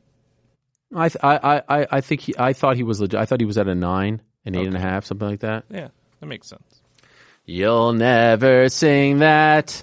Champions of Europe, you'll never sing that. I'm very excited about it. We've got the face to face tapings on Thursday, hosting the press conference on Thursday afternoon, doing the weigh ins with the legendary Jimmy Lennon Jr. on Friday at the newly renamed Desert Diamond Casino Arena.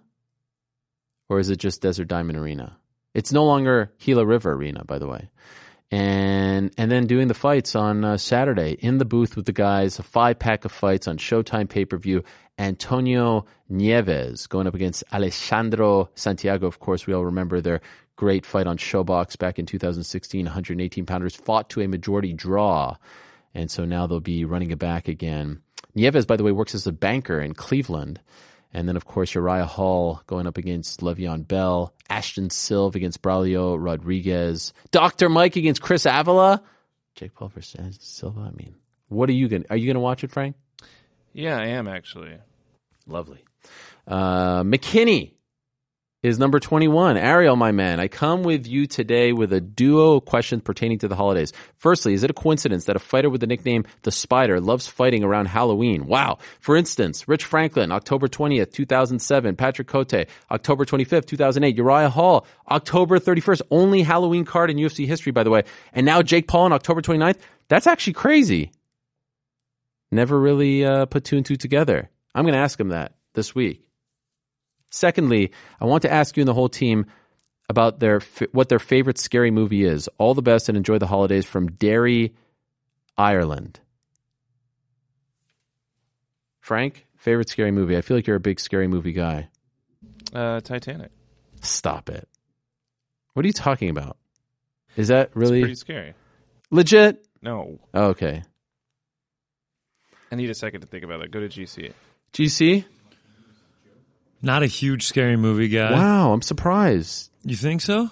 Well, you know, you're you're I feel like you're a very, you know, holiday guy, in the spirit guy. Yeah, like I'll watch Halloween. Uh, I've watched the newest Halloweens. They're terrible. Uh, Okay. they're like I like hate watch them at this point. They're so bad. I mean, I don't know how Michael Myers isn't dead. I mean, in the last movie they were just beating him over the head with with bats, and they were shooting him, and somehow he still he still lived. But moving on from that, uh, Final Destination, OG, pretty good.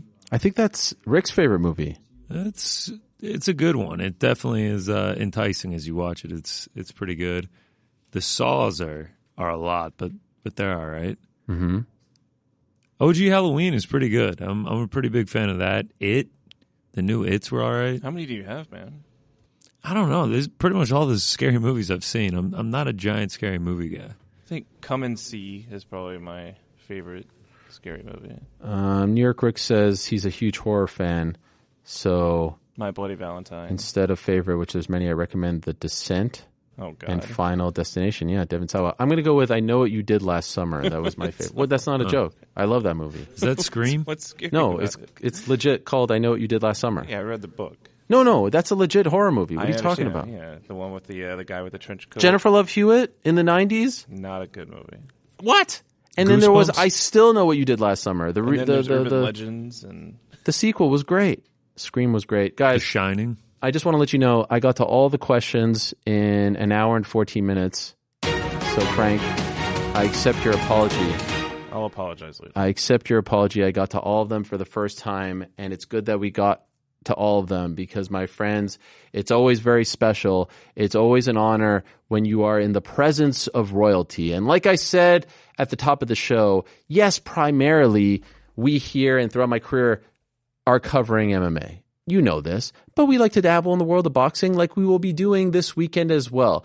That being said, I have no problem showing some level of fandom and bias when I introduce our first guest of the day. In my opinion, she is the greatest female boxer of all time. She is the best boxer in the world right now. She is the pound for pound queen when it comes to boxing. And do not listen to anyone else who says otherwise. She returns to action this Saturday live on DAZN at Wembley Arena, scene of her very first pro fight, another title defense, surely, for the patron saint of the Emerald Isle, for the queen of boxing, as I said, for the Bray Bomber herself, for the one who headlined and sold out Madison Square Garden back on April 30th. This is her first fight back. She is the one and only, the inimitable, the incomparable Katie Taylor. How are you, Katie? you so much. Yeah, great. Thanks. Thanks so much for the, the lovely introduction there. anything for you, Katie. You are the best, and it's such an honor and a privilege. Thank you. honestly, it is very, very exciting. Anytime you uh, you talk to us, you come on the show. I know you're not a huge fan of the media, so we appreciate it very much. And I know you're getting ready for the fight, so thank you so much for the time. Um, oh, it's great to be here. Thank you. Thank you, thank you so much. So, could I ask, Katie? You know, I've been listening and reading some of the uh, the media that you've been doing in preparation for this fight, October 29th, back at Wembley, and it seems like, oh, I don't know, 95 percent of the conversations are about the Serrano fight, are about April 30th and whatnot. Does that annoy Yeah. you? Uh, very little is about Karen. Does it annoy you that the majority is about a fight that you had and aren't going to be competing in this Saturday?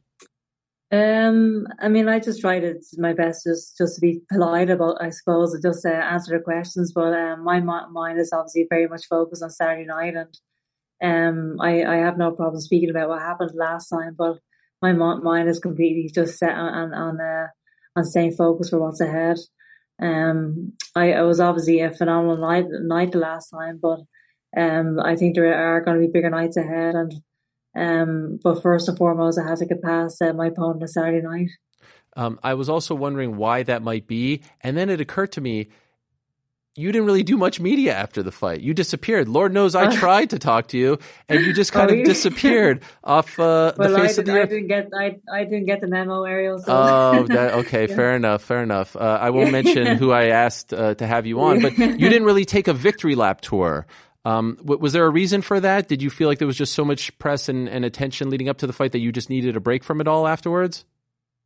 Um, I, I don't know to be honest. I, I mean, I, I just uh, do what I normally do and just uh, go back into into normal life after after the fight. And I was back in the gym a few days after that fight, just preparing for for these kind of nights again.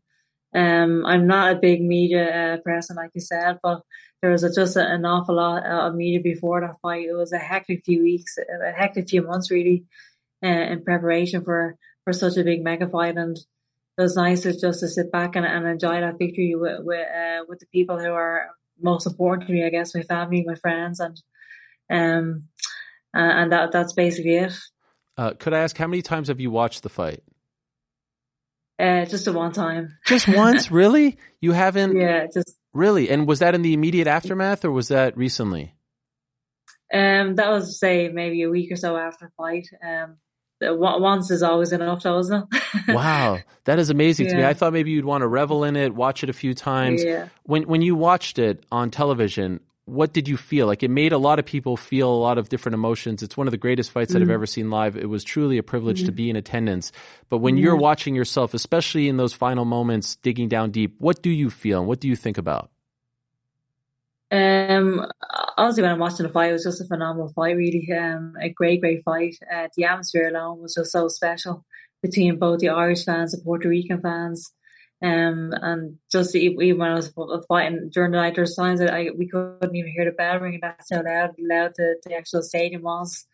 Um, yeah, just a, a, an iconic night in the sport, and um, we were obviously saying beforehand, uh, Madison Square Garden, now you, Mas- you know, Muhammad Ali, Joe Frazier, but it's amazing that myself and Amanda Serrano are, are in that conversation now as well. And never in a million years did I think, um, say 10 years ago, I, I'd be in this position, headline at Madison Square Garden.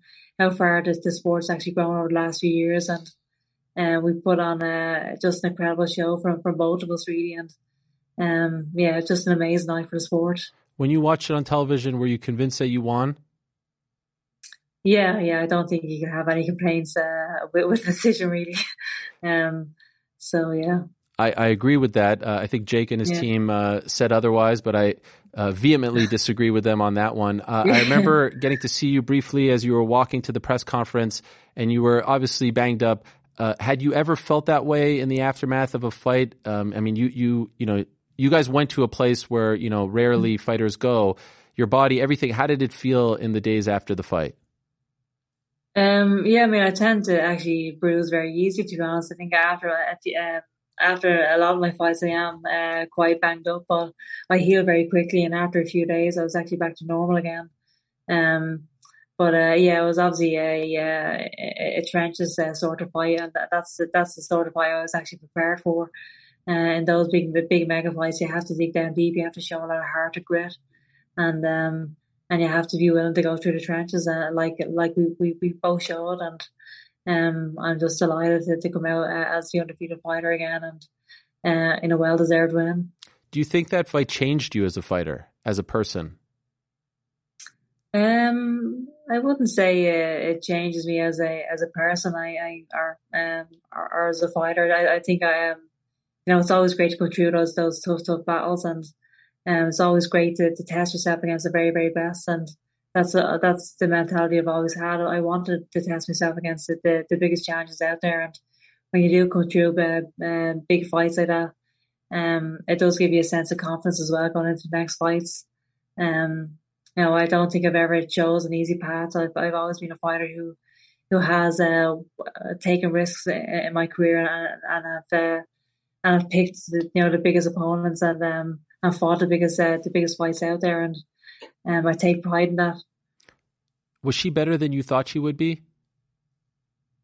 Um, I wouldn't say so. No. Uh, I mean, I think before the fight, people had me as the underdog before that fight, which is crazy. Yes. so I think everybody was was underestimating me going into that fight. Um, anyone who ever has me as a, as an, an underdog doesn't really know me that well. Um, I I was definitely uh, um, excited about about stepping the ring and coming out victorious, which I, I actually did. Uh, you posted a photo. There's a great photo of you in the uh, the locker room, and you're sitting next to your mother. Uh, I think you posted it in the aftermath. Do you remember mm-hmm. what you guys were talking about in that moment? Um, and even if you don't, why is that picture so special to you? Um, I mean, I think it's always good to honor the, the people who have, who have been there for you from the very very start, and uh, your family are always those those people, aren't you? Uh, between the ups and downs of boxing, um, the, the, the very very low points, they're they're the people who are lifting you back up. And my mother is definitely that person. She's uh she's always been there. She's she's never ever missed a fight. She's my biggest uh, biggest supporter, biggest encourager, and um, it's I think it's always very always obviously very nice to honor those people. Um, I can't actually remember what we were actually talking about, but um, yeah, I just uh, I love the fact that I have such a supportive family, and uh, I definitely wouldn't be in the, in the position I am today without without that support. By the way, when you were a very young girl and you were, you know, dressing up as a boy in that old story, was she supportive of of of you entering the world of boxing, training in boxing, or like many other mothers, maybe was a little bit hesitant about it all? No, I think she was, uh, uh, like I said, one of my biggest supporters right from the start. She's seen that this is something that I, I wanted to do. She's seen it that, that I had a passion for the sport, and um, she really thought I, I was uh, uh, I was gifted in the sport as well. So she actually was was someone who who, uh, who encouraged me towards this. And um, there's obviously times during my teenage years where I was thinking to myself, "Gosh, what what am I doing this for? I'm, I'm training all year round, but not getting the fights." And there's times when I was getting uh, obviously discouraged, but she was the one that really brought out the greatness in me as well. And I think you need people like that around you, people who bring out the uh, bring out the greatness in you. And um, uh, I'm just so grateful for for that support. Really. So now here's the big thing: in the aftermath of that fight, we also said like this has to be, um, you know, they have to run it back. There has to be a second fight. Mm do it right away. Don't waste time. All that it's got to be back in Ireland, mm. Croke Park for you. You get your homecoming. Mm. Why isn't this fight happening next for you? Yeah, it's a good question. Um, I was obviously ready and willing to jump straight back in and an immediate rematch. And uh, we actually had Croke Park sealed off for one of the dates in September. But oh. um, I think uh, Serrano and our team just wanted a couple of more fights maybe under the belt before jumping back into a rematch. But um, but we were obviously ready and willing to, to jump straight back in. So you had the date blocked off. This would have been your big homecoming. Yeah, we were we were uh, all uh, we were in talks with Croke Park that the date was actually sealed off, and um, just the thoughts of uh, of uh, of having my homecoming fight, uh, you know, in front of eighty thousand people. That I think that's the only thing that that could actually top what happened in Madison Square Garden. Um, even the you know the thoughts of just is, is fine tingling to me. So here's the thing. I feel like you versus Karen, you versus anyone, you versus me sells out Croke Park. Why isn't your next fight there? Why, why does it have to be Serrano? That's exactly my question as well. so that, that's the question that, that I'm uh, that I'm saying to uh, to obviously the people around me as well, my uh, my my promoter and stuff. But they obviously want this to be a huge mega fight, another iconic night, and um, but I, I agree. I think I think uh, the fight could be a sellout regardless of, who who I'm actually fighting. We need to talk to Eddie about this because I feel like yeah. we're wasting time. Please what, do. What Please is going do. on here? I, I, don't understand it. Yeah. How have you not had this fight in Ireland? I, I feel like you versus yeah. a total no-namer sells out that place, especially coming off that fight. What are they doing? You've outgrown Wembley. You've outgrown Echo Arena. You've outgrown all these places. What are they doing? Do I need to take over here? What's happening? Yeah, I think you do. You do need to have a serious conversation with, with whoever's involved. that is crazy. Was it was it deflating for you? You're that close to having that big stadium fight in your home country, and it gets taken away. How did you How did you react when it became a reality that it wasn't happening? Um, I suppose I just kind of uh, uh, reset and, and just uh, focus on, on what's ahead. Really, I was obviously very very disappointed. Um, I was back in training, like I said, a few days after the fight in, in preparation for hopefully a Croke Park uh, type of fight in, in an immediate rematch. And um, so I, was quite disappointed, but there's nothing I can do about it. I just have to pick myself back up and, and get back to the gym again and, and focus on, on who I am uh, actually fighting on Saturday night. Did you see her last fight just a few weeks ago in England? Uh, I didn't actually see it now, but I, I, obviously heard that it was a convincing win and a convincing performance. Do you just not watch? Like, are you just not a fan of watching? I know some fighters don't like to watch when they're not competing or don't have teammates or something like that. Is is that your style as well? Yeah, I mean, I guess I'll watch a few other fights if uh, if there immediate rematch happens, uh, you know, or the, the rematch does happen again. But for now, uh, my focus is completely on uh, my opponent next, and I don't feel the need to, to watch uh, some other opponents. Um, when the when the rematch happens again, that's when I'll sit down and actually watch a few a few more tapes. Or uh, so if if all goes well on Saturday against uh, Carabajal, and by the way, you, you mentioned that you were um, an underdog going into the April 30th fight. Last I checked, you're a minus 3,000 favorite going into this fight. right. Uh, so no pressure. yeah, no pressure. Uh, it seems like the people are back on your side, or at least the the odds makers. Um, is there another date set off for Croke Park? Like, is it possible that the next fight will be Amanda?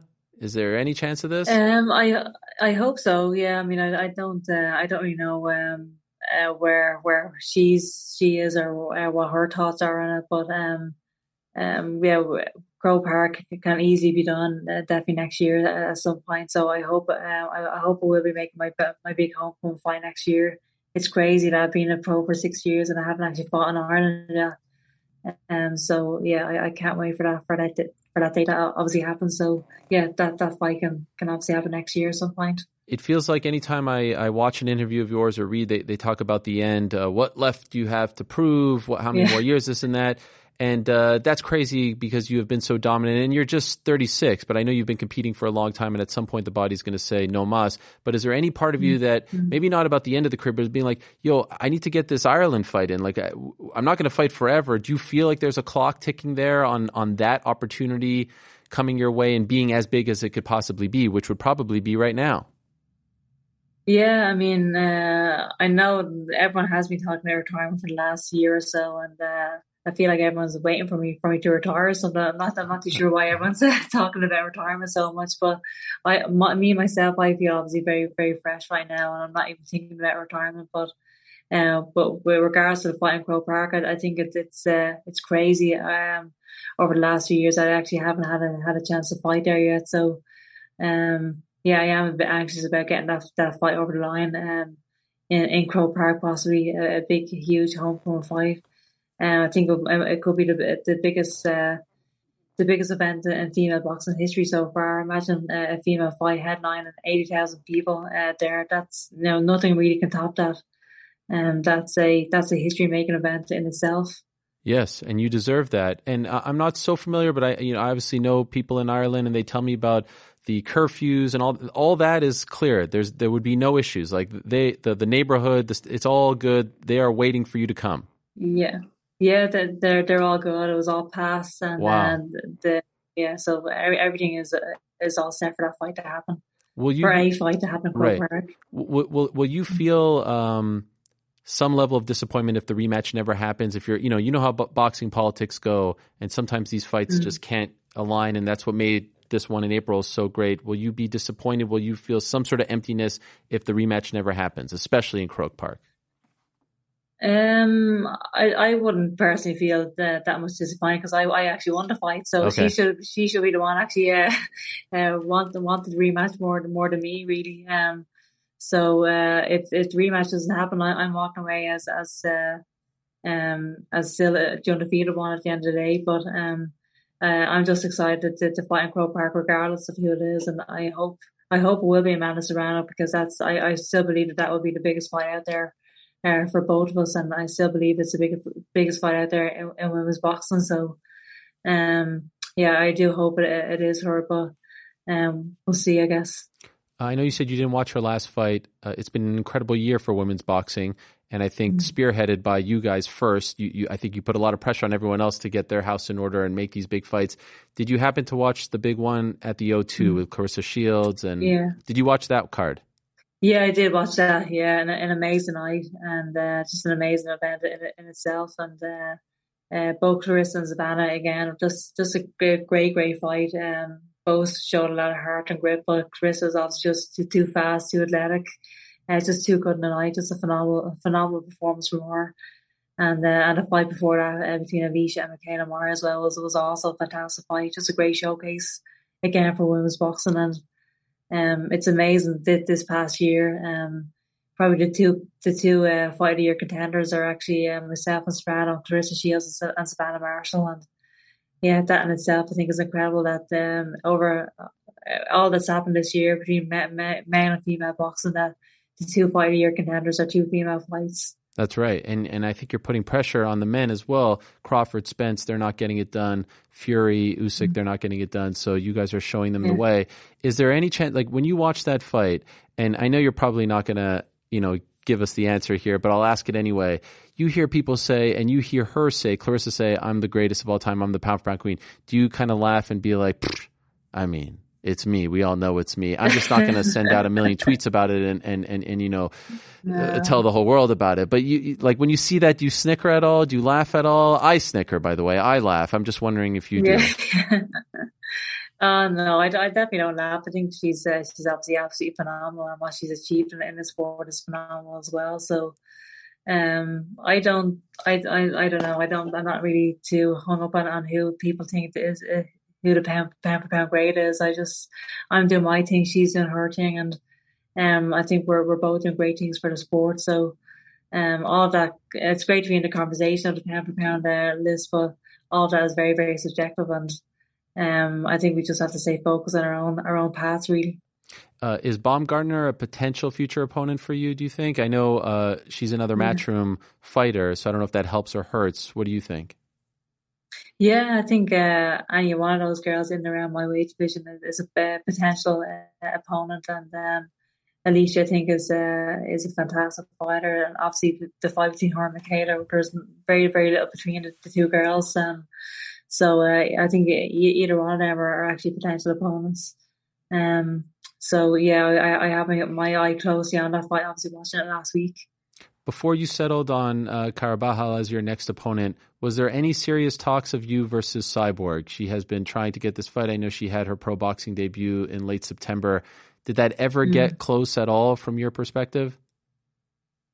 Yeah, I think um, my team were actually in contact with her team closely over the last few months, and uh, at one stage I did think that that fight was actually going to happen, but um, she obviously uh, decided to, to take another fight um, um, just to get maybe a, a, bit of experience. But uh, yeah, I, I, I don't know right now what's happened with that fight, but um, I mean, I think it would be a huge event in itself, and she's obviously a lot bigger than me as well. Uh, it would be an interesting matchup, and if that fight ever does happen, I, I would be very happy to, to take that fight. I, I, know that she's very eager for that fight to happen as well. So we'll see what happens. That could be Croke Park, right? Yeah, I think so. Actually, yeah. What do you, what do you I'm, think? I'm looking at my manager here. Who's that, Brian? Yeah, Brian's not here, but Tomas is here. Oh, Tomas, the man. Okay, uh, yeah, let's yeah. get it. Let's get it happening. Tomas, Brian, yeah, Eddie, yeah. everyone needs to come together. Can I tell you the one I would love to see, like a, a, a personal sort of dream matchup for me involving you? It's you versus Holly Holm. I would love to see that. I think that would be incredible. And I kind of felt like there was a chance. Mm. She has one fight left on her UFC deal. I feel like there's a better chance of you versus Holly than you versus Chris. What do you think? Yeah, that's actually um, a potential opponent as well. We've actually spoken to Holly Holmes' team before as well, and she's obviously uh, she's she's come from a boxing background, so she has more she has a lot more boxing experience obviously than, than Chris Cyborg. Um, that would be a huge fight in itself, and um, I'd be very very happy to take that. I think she she's been she's spoken about that before herself, and um, I think that that fight could be very very easily made. So I'd be very, I will be very excited about that matchup. Do you think of those three names that I'm talking about? There's any possibility that your next fight is against one of those three people if all goes well on Saturday against Karen? What do you think? Uh, between Chris Cyborg, Holly Holmes, and Amanda. Do you think there's any chance the next one is against one of those three? Yeah, I think so. Um, I, am I'm, I'm happy to step in the ring with anyone, Ariel. So whoever my team say, um, I'm very, very happy. I just want to fight the best. I want I want to be involved in these big, big fights, and whoever that may be, I'm, very happy to, to step into the ring against. Uh, I saw this thing that came out um, last week, Katie. It was unbelievable. I just want to make sure that I get it correct. There was a um, a poll that came out, and it was from Sports Pro, and they released their annual list of the most marketable athletes in the world. I'm, I'm assuming you mm-hmm. saw this list, and you were mm-hmm. ranked number 47 you were the first boxer, you're the first fighter to appear. Like it was you before anyone in the world of boxing. Yeah. Uh, you didn't know about this. no, I, I had no idea about that actually. I mean, the names on Um, this the top ten is Ronaldo, Serena Williams, Lewis Hamilton, LeBron Mm-hmm. James, and then there's no fighter until you at 47 of the most marketable Yeah, athletes on the planet. Does that blow your mind? It does blow my mind. Um, I'd love to, I'd love to get a few sponsorships with that as well, though. Yeah, come on. What's happening here? Why? Where's Nike? Where are all these? I know you, you treat uh, Jim Yeah. They treat you very well, right? I see all the great stuff. Yeah. But is there a part of you that feels like, all right, you know, when am I going to be? Ro-? I know you're not motivated by this stuff, but I feel like it's time that you cash in after all these years. I mean, you are Yeah, no, women's sports is Definitely, so popular and you're such a great role model for people. I don't mean to, you know, just like, you know, b- blow all the smoke your way, but it's time you cash in already. yeah, aim, amen to that. I, I would, I would love to, to, to be a, to have a huge sponsorship deal, obviously, but it's, it's very, very hard apparently for, for fighters for whatever reason to, to get these sponsorship deals. But, um, but yeah, you're right. But money isn't the, the most important thing to me, but it is very, very important. Obviously, you, you want to make as much money as you can, uh, by the end of your career. And, um, but I, I guess I'm not doing too badly, I suppose. Uh, just a couple more things, and I'll let you go. And thank you so much for the time. Could I just ask? I know that the uh, the women's Irish national team is killing it. They just, I think, seven medals recently, and there's a lot of great up and comers. And it, uh, you know, there's this thing. You know, there's. Um, I come from Canada, and uh, basketball used to not be popular in Canada at all. Uh, but there was an athlete named Vince Carter who played for Toronto, and now 20 Yeah. years later, you're seeing a lot of kids who grew up watching him now following in his footsteps. And the Canadian basketball team is so great. I think that you are the reason why the Irish women's national team is so great. When you see them have this Yeah. success, do you take pride? Obviously, as, a, as an Irish woman, you are proud, but do you feel like you had any sort of part in what is going on now? Because before you came along, none of this was going on. Yeah, I think it's absolutely incredible. Really, I think uh, the women's team right now have become a, powerhouse in, in the in the world of boxing, and they're winning medals on a consistent basis. But uh, in European championships, World championships, and and the Olympic games, and um, it's just absolutely phenomenal. We've we've become uh, one of the most dominant countries. And um, when I was uh, involved in the amateur, amateur team, I felt felt like I was uh, I was the only one that was actually coming back with medals. But now we have a whole a whole bunch of girls who are who are potential medalists in, in the Olympic Games again, and um, it's just absolutely incredible. It really is. And these girls are going to actually one of the girls that want to gold medal is a girl called Amy Broadhurst who who actually was uh, over with me for sparring before the Amanda Serrano fight. She's a fantastic southpaw, and um and just a great, great, uh, great, great fighter. I think she's going to do great things in, in, in professional boxing as well when she actually turns over. Um, she, she has, she, she's just uh, that she her the world is her oyster. Basically, basically, she's uh, such such a great talent. Um, yeah, I'm just excited to see their progress. Well, I, I hope you take a lot of pride in that and know that it's in large part due to your success. The final question is, and it's the biggest one of the entire chat: Will you be appearing in December on the uh, the toy show, the Late Late Show, their toy spectacular? Are you going to make an appearance? Um, well, if I get the invite, I suppose I will. But They haven't the invited you? Important question tonight. Come on, I love when you show up there. yet, It's it's the most heartwarming television of the year. It's like I look forward to it. It's Yeah. incredible stuff. It is incredible stuff, and um, it's uh, it's probably the biggest show in Ireland every single year. Every every single person tunes in, so it's a it's a huge night. But I'll see if I get the invite first, I suppose. Okay, well, I'll be tuning in. Uh, I wish you the best. I'll also be tuning in on Saturday. Like I said, Katie, it's always a so huge much. honor and privilege for us to have you on. Thank you for making some time for us. Good luck to you on Saturday. Keep doing your thing. Thank you. Keep representing. Keep winning. And I can't wait to see what next year brings for you. I have a feeling that Croke Park fight is going to happen, and I can't wait to be there when it does. Yeah, thank you so much, Ariel. Great speaking to you again. All right, take care. There she is, the one and only Katie Taylor, the greatest female boxer on the planet. And yes, I'm a huge fan. I think she's unbelievable. I think she is breaking barriers left and right. I think the reason why we saw Savannah Marshall and Claressa Shields and Alycia Baumgardner and Mikaela Mayer just a couple of weeks ago, and yes, I screwed up on that pick, is because we saw Serrano Taylor right over there. You see it right there. Uh, I do want to let you know that today's program is brought to you by our good friends over at DraftKings Sportsbook.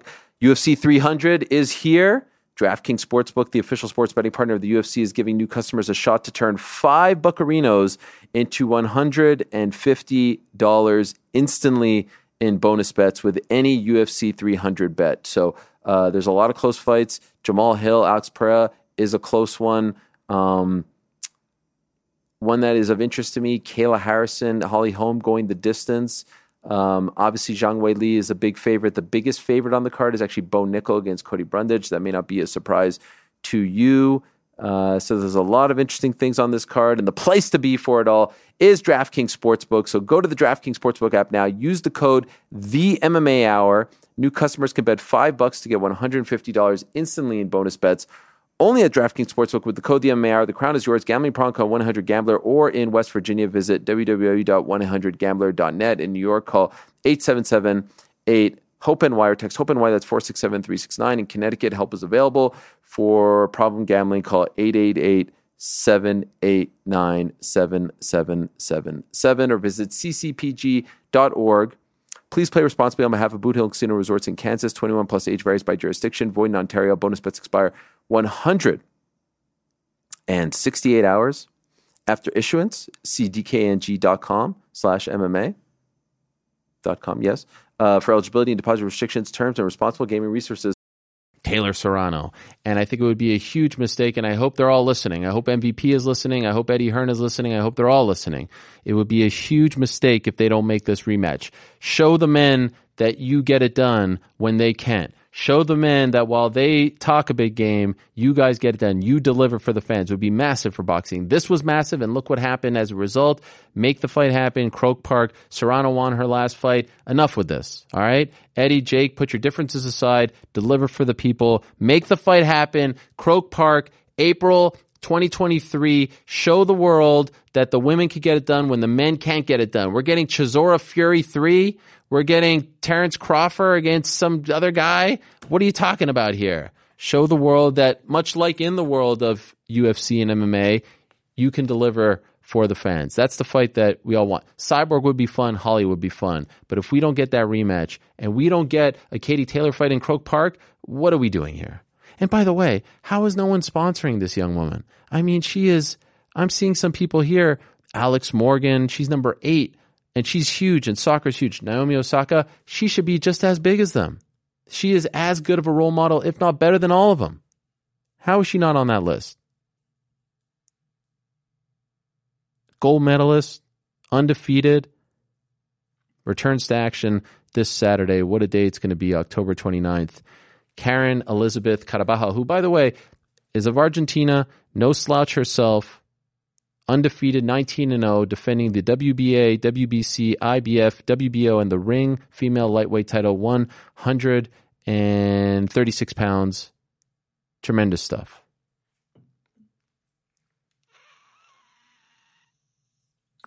Enjoying that water there. oh, it's fantastic I mean isn't she the greatest Yes. I was going to mention by the way that you picked against her You know, I still think that fight was a draw. You do Yeah. I hate the uh I hate the 5-5 rounds like I hate the fact that it's 10 so it could be a 5-5 why don't they make it 11 right Because this fight goes to 10. what do you mean It was a reference to a movie. Oh. Very excited.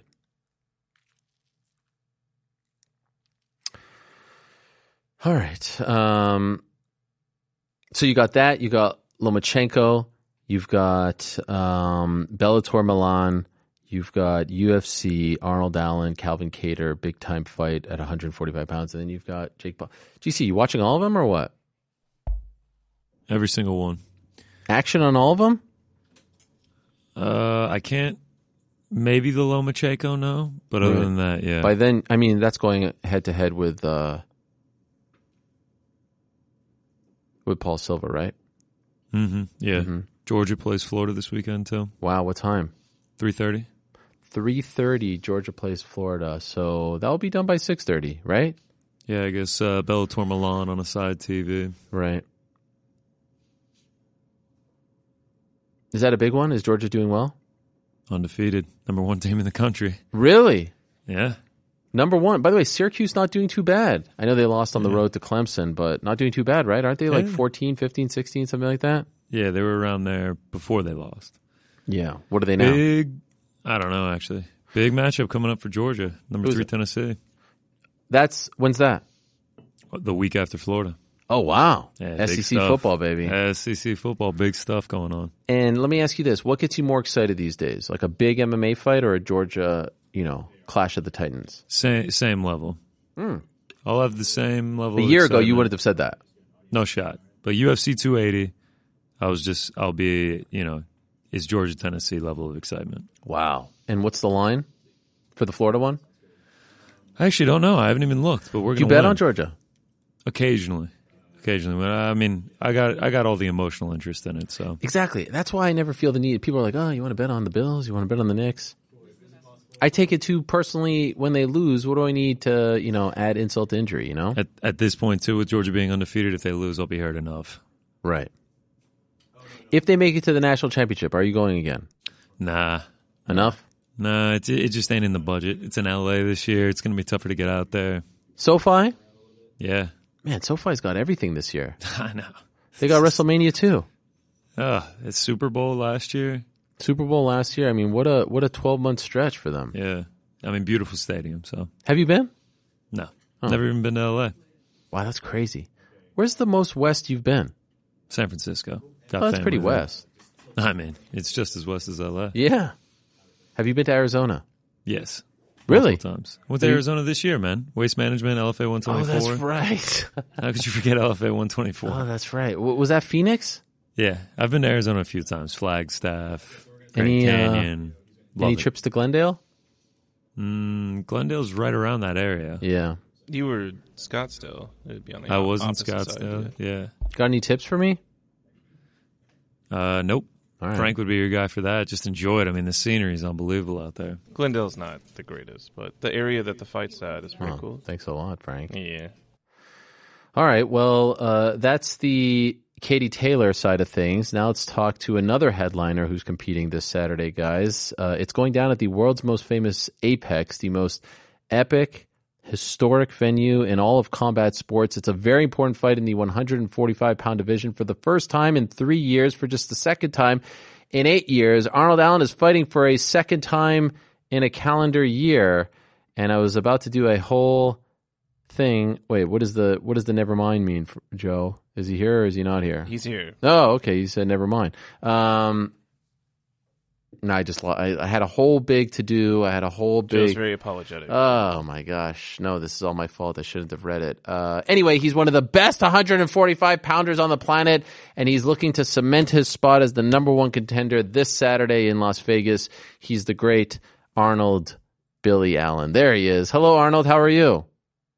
Good man, yourself? I'm doing great. How's things in Las Vegas? Yeah, it's alright. It's not as hot as I would like, but uh, yeah, it's cool. You'd like it to be hotter. Yeah, man. Pack loads of shorts, but it's uh, it's actually a little bit chilly. Oh, interesting. Okay, I guess the uh, you know the winter season is coming up. When did you get there, by the way? Uh, Friday, yeah, last week, Friday morning. Okay, so you were there. Everyone was in Abu Dhabi. By the way, did you watch the fights? Uh, no, no, I didn't. I was uh, probably just walking around town. No, You couldn't be bothered. UFC 280, massive card, Islam. You couldn't be Yeah. bothered. Well, not that I couldn't be bothered. I just uh, I, I didn't watch it. Any place that you can watch uh, the Ipswich match over there? Any any bars showing No. it? I don't think so. I don't think so. Yeah, no, I don't. I don't, uh, don't imagine there is. How are they doing? Uh, as is what the game? I don't think it's started yet. Oh no, I mean, well, they're playing today. Yeah. Oh yeah. wow, no, I mean this season. How are they doing? Oh yeah, yeah. No, they're doing good. I think they'll uh, get promoted this season. Okay. Uh, by the way, a bit of an update for you. They're in the third minute right now. It's uh, nil nil. Gosh, Oh, okay. Yeah. I booked you at the same time as an Ipswich match. I know, man. I know. It's fine. I can't watch it anyway. You can't find a stream. I bet you could find a stream. The street. Do you know who they're playing? Ah, is it Plymouth? uh, Port Vale. Port Vale. Yeah. No, I saw something earlier. Yeah. I'm kind of out of the loop today. No, I get it. I mean-. You've got a lot going on. Did you see the the Forest uh, Liverpool match on uh, on Saturday? That was something. No, I didn't. How'd Mm. that go? Okay, Uh, we won. Well, who's who's we? who's we? Forest, of course. Oh, okay. Yeah, yeah, Oh, yeah. I see the. Yeah, it's right here. It's right here. You know, we're all in. Um, anyway, there's uh, there's a lot of excitement here. By the way, I don't want to be that guy, but I'll be that guy for a moment. This fight should not be at the Apex. I mean, this is a big time fight. Why is this fight happening at the Apex? Did that bother you when you got the call that it would be at the Apex? Uh, it didn't bother me, but I mean, I, I would have. It, yeah, I don't know. A lot of people said the same thing, and um, yeah, I, I agree. I agree. But it's kind of all those, all the opportunities I want. It's the main event. It's a headline all that. Uh, it's the guy I wanted to fight. He's one spot above me. It's all those things make sense. So, yeah, uh, that's kind of outshadows that for me, to be honest. This feels though, you know, Apex aside, this is the one that you've been searching for, right? This is the one that cements your Yeah. spot as one of the top dogs at 45, right? Yeah, that's it. Just um, you know, he's he's an elite guy. He's tough as hell, and uh, a a win over him sort of cements my my name amongst those elite. What is happening there? Is that Pacer? Hey, I don't know what's happening. I don't know what's going on. Uh, so okay, so this cements your spot. What is actually at stake? Do you have any idea? Like, is this a, a number one contender fight? Is this the fight that gets you the number one contender fight? What do you think is at stake? Um, I don't know. I haven't put too much thought into that. I'm just uh, I'm just planning to win, really. So Just yeah. get the job done and Yeah. worry about that later. yeah, it's kind of been like the story of my whole career. Just you know, keep on winning, and uh, that'll get you where you're going. Right. I feel like it's a victory in its own right that you're fighting for a second time in a calendar year. It's been a while. Yeah, yeah. I know it was looking a bit bleak for a minute, but then they offered it. I was like, yes. So yeah, perfect. Uh, yeah. the life is- I got the roller coaster now behind me. oh, really? That's wild. Are you at the New Yeah. York, New York? Yeah, yeah. Oh, yeah. Uh, yeah. Wait, I don't know if I should move it, but I'm gonna we see. We can see the people Oh, yeah. Oh, yeah. Oh, wow. Look at that. Did you try it? yeah. You did it? No, I was. We were literally just speaking about it. Um, I was here last time when I fought Gilbert Melendez, and there was a load of reviews saying that people got concussions of it. So I Oh, was like, God. No. yeah, I'll steer clear of that. Yeah. No, thank you. So And uh, by the way, do you like and fighting in Vegas? Yesterday. The what? The Maple Leafs, yeah. Yeah, no, I do. Yeah, they lost, didn't they? Golden Knights. Yeah. Uh, you like Hmm. fighting in Vegas? That's not your. Team. No, it. Yeah, yeah, I do. Um, it's it's cool. It's uh, you know, fighting at home is the best, obviously. But uh, yeah, it's cool. There's just more of a, fight week feel about it. You know, like you're, you know, there's so much going on. There's uh, a lot of noise, people. Hmm. it's just all the good things. Uh, did you feel any kind of FOMO watching that July card at the O2 and not being a part of it? No, not really. Weirdly, um, no, I just kind of felt like there was something coming up that was going to be better, bigger, and uh, kind of how I sort of keep my mind all the time, like something better's coming, and that's why we're having to wait like my whole career. So it seems to have worked out most of the time. You're so close. I feel it coming. By the way, could I ask uh, what were the emotions? I mean, I spoke to so many people from the UK when Leon won. Uh, how did, I, I, hope you were you watching live? Did you stay up for that one, or did you wake up? Yeah, I did. Oh, thank heavens. I didn't stay up. I got up. Okay, yeah. good. So you I saw it. You saw what? How did you Yeah. react when he uh, when he pulled it off? yeah, I I was jumping up and down. But um, it's uh, yeah, you know, it's really cool to see that. And um, I think a lot of people just thinking I said it because I trained with him, but uh, I say that people ask me how I think the fight's going to go, and from watching him in the training, I sort of I believed he was going to win, and everyone's like, yeah, you would say that, you would say that. I was just like, okay, well, so I'm, I'm happy as well to prove people wrong. Oh my God! It, w- Hmm. was such a great moment and such a great moment for the scene. Uh, now they're talking about a UK stadium show, maybe in Wales, somewhere like that. I feel like you win this fight, you're getting a massive fight on that card. Have you uh, have you heard that, or do you feel the same? Uh, I mean, I, I'd assume the same, but I, I haven't. Uh, I haven't. Again, I haven't put any thought in it past this fight. Uh, you know, he's he's a tough guy. I'm not. I'm not Tough looking guy. past him. That's for sure. Yeah, Um, but yeah, that would be awesome to be part of uh, a stadium show. You know, the, was it the um, they changed the name of the stadium, didn't they? Was it the Principality? Principality? Stadium, yeah, in Wales. Yeah, It would be that'd be incredible. really cool. I was there actually uh, last month for uh, WWE Clash at the Castle. Did you watch that? Yeah, I did. I see it. You That did? was uh, that's pretty special arena. I didn't watch it all, but I watched some. I was Oh. watching it with friends and they didn't like it, so I had to turn it off. Uh, are you a big wrestling fan? Uh not anymore. Like I am, but I kind of like grew up watching it. You know, uh, that's sort of one of the things that got me into fighting. Sure. I always liked Stone Cold. That was my guy. That was your guy, huh? Yeah, yeah, I love Stone Cold Steve Austin. Yeah. When when you uh, when you saw Leon do his thing, did it give you hope for your own career? Like I feel like there's a lot of similarities between you and Leon. Like you're both kind of quiet. You, you're not brash guys, but all you do is win. Obviously, both from UK, Yeah. train together. But like I feel like you're just kind of very similar. Did you feel like okay, my time is coming soon. This gives me hope. Yeah, uh, yeah, definitely, definitely. Like he's um, he's sort of like laid the the groundwork for that sort of, you know, the sort of humble, shy, quiet guy. I don't know if he's shy like me, but yeah, um, yeah, you don't need to. Obviously, before you know George St Pierre, he wasn't really one for talking crap on people, and obviously he's one of the most famous or most revered champions of all time, sort of thing. So it can be done, but something seemed to have got lost after that, and then it had to be like the talking, and you know, people were trying to fast track their careers by doing that. I get it, but um, yeah, then Khabib obviously he was you know, not really trying away. He talks, but not like you know, not too bad. But yeah, he's quite a humble champion. Now Islam, Yeah. Islam Makhachev. But I have to say, uh, lately, I mean, I know you're not much of a talker. You don't, you know, puff your chest out as a. T- you have been on fire on social media. I mean, the tweets lately have been on fire. So much so, I actually wanted to pull a couple up and ask you some follow up questions, if I may. Is that possible? Okay. No, of course. Okay, um, let's pull some of these up here because I think that they have just been some of your best work to date. Uh, here's one. Here's the first one. Big Pace turned up with five boiled eggs and a Yorkie bar for the road trip today. Lovely. Why is that uh, clearly not something that you were excited about? Your your father showing up with the five boiled eggs and the Yorkie bar. Why does that lead to a lot of gas or something? What are we uh, dealing with there?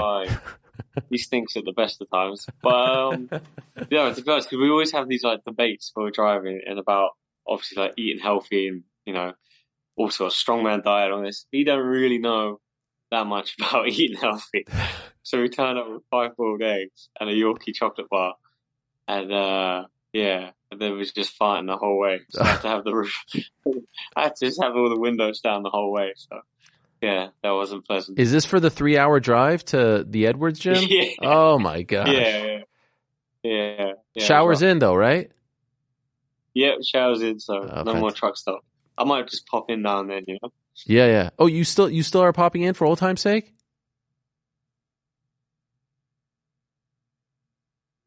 No, no, I don't, but I, I might. I might. do. Okay, okay. All right, let's go to the next one here. Uh, my face. oh wait, um, th- here's an interesting one. October Yeah. fourth at Oh. 1.31 a.m. That's our time, so I'm guessing that's six thirty one. You just tweeted that might not have been a fart. Who? What are you referencing here? It's just kind of out of nowhere. Um, yeah. So a little bit, a little bit of follow through on there. What? Uh, What it was that? happened. Who are you And talking? talking of that, that happened. That happened on um, Friday. Yeah. What happened? Hmm. Oh, I had a bit of bad signal, I think. Okay. Um, I was out in the desert and, uh, you know, exploring and I ate something that I haven't had in a while by accident. I had a, I, I got stitched up. I had a bit of bacon in my, um, in my omelette and I don't eat bacon anymore, but it got me, it got me good. And, um, yeah, my, my, yeah, I, I did one of those. okay, interesting. I, I am just curious, like, what compels you to just tweet that with no real context attached to it? I think that's what's funny about it. There's no Yes, context. That's good. I agree. I just was curious if you agreed. Uh, here's another one that I wanted to ask you about. But it's, you know, it's true. It may have happened. Uh, best thing about restaurants with dim lighting is that it'll hide any pee splash you get on your khakis. is this from experience or what? These are all real life situations that happened in that moment. Uh, none of these are fabricated. Um, yeah, Okay. yeah, yeah, that happens. Oh yeah, it does happen. These things happen. Uh, here's Uh. another one for you. Um, You uh, you didn't like the fact that they are. I hear Tesco. This is about them raising the Tesco prices, right? Uh, you said uh, that's shit. What? Why? Uh, why are they doing this? Have you heard about this? A lot of people are very upset about the text, It's- the sandwiches, what do right? they call it? Like shrinkflation, when everything starts shrinking. Mm-hmm. Two quid for a ham sandwich. Yeah. Um, For half a ham sandwich. Yes. So like uh, at Tesco, you usually have like a Costa in it. You know, you've been doing with it, Costa Sure. coffee, Yeah. and they always have like really expensive food in there. Like the food, you can get a sandwich at Tesco, which is cheaper. Then you go over there, and then they do that. But this is just taking the biscuit, getting half a sandwich for double for the price. That's crazy. Are you done with them because of this? Hmm. Yeah, I think so. And the Hmm. meal deals have gone up. They're up three pound ninety now. Is there is there a competitor that you can go to? No, they're all going up. They're all It's going. the, up. that's how I measure the inflation. It's literally by the sandwich prices. Right. Yeah. Okay. Uh, just a couple more here we have for you. Just wanted to ask you some. Uh, lots of sheep out on about. Uh, lots of sheep out and about today, guys. Keep your wits about you. These are sheep on the the, the road. Yeah, like literal sheep. Yeah. So you just wanted to let the people Yeah. know that there were sheets sheeps out and about. Public service announcement. yeah, I believe it was just sheep. Yeah, sheep, Hmm. sheep. Yeah, like bad. sheeps. Yeah. Just sheep. Oh, just like oh, th- th- there's no plural Yeah. for sheep. Okay. Um, yeah, yeah, you're right. You're probably right. I'm pretty sure it's just sheep. Yeah, you're right. You're right. Uh, what about this one coming up? Um, this is from the Uh, following day. You let the world know that the the roads were clear today. Then bastard sheep kept clear. So that was a good update. yeah, Yeah. there's like there was a road sign and it said animals in road, and there was like you know I think there was sheep crossing the motorway or something. They Hmm. shouldn't have been there. So then the next day the road was clear, so no sheep. Ah, I appreciate that. Do we have any other ones, guys? Oh yes. Uh, here's one from a couple days ago. tweet. Just landed in Phoenix. Tesco. What the fuck? But I wasn't sure what you were referring to. Is there a Tesco in Phoenix? No, um, so as I landed, I discovered the prices for the meal deals had gone up. Like I don't know, it was like ten percent at least or something. Yeah, As you landed, you found out about this.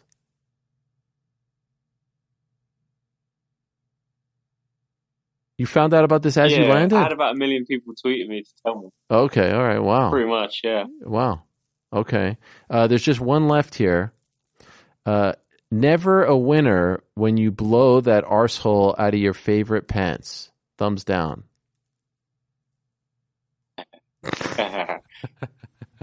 yeah. What happened? uh, again, literally what it says. Um, Uh, no, I know, but what, what happened? Were you uh, no, bending all over? my favorite pants. Yeah. No, no. So like when when I say pants as well, I mean underwear. Oh, Like, okay. Not, not trousers. Okay, okay. Um, Sorry, good point. All right. I thought pants. They all seem to have like a rip in them where the uh the butthole is. I don't know why that is, but um, they all seem to get a hole there. and I have to throw them away. Ah. Um, yeah. Do you ever hang on to them just to, you know, you like them so much that you wear them a couple times with the hole or once there's the hole, you get rid of them right away? I wear them way more than a couple of times Okay. with the hole. Yeah, yeah. That's how I forget how it happens. I just wear them to death because they're like my favorites. Yeah, yeah, yeah. They're the comfiest ones. I don't want to get rid of them. No, I, I understand. I don't blame you. Well, I mean, again, there's some people who do the trash talking. I'm sure you do. Yeah, yeah, yeah. Of course, we all do. Uh, even like where the elastic is, sometimes it starts to rip, but you don't want to part with them, right? Yeah, no, exactly. So, like I said, a lot of people do the trash talk thing. You're killing it on social media. The the YouTube is doing Mhm. great. The content that you're putting up is great. I feel like it's all coming together for you. You're really hitting your stride. Yeah, I uh, yeah, I haven't been on the YouTube in a minute, but uh, I've got some good ideas for November, so we'll do some stuff after this. Okay, and uh, I'm curious to see how it all plays out. You know, the champ is going up to 55. How do you think he's going to do at 55, Volkanovski? You think he's going to have success there?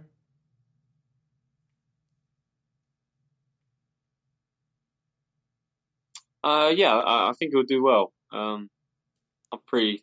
He, he's good, man. He's pound for pound number one for a reason, so I'm sure if he's uh, if that's the move he's making, um, I'm sure he's he's going to make a good effort. He's not going to go up there and look out of place. You know? Sure. By the way, any trips to Montreal?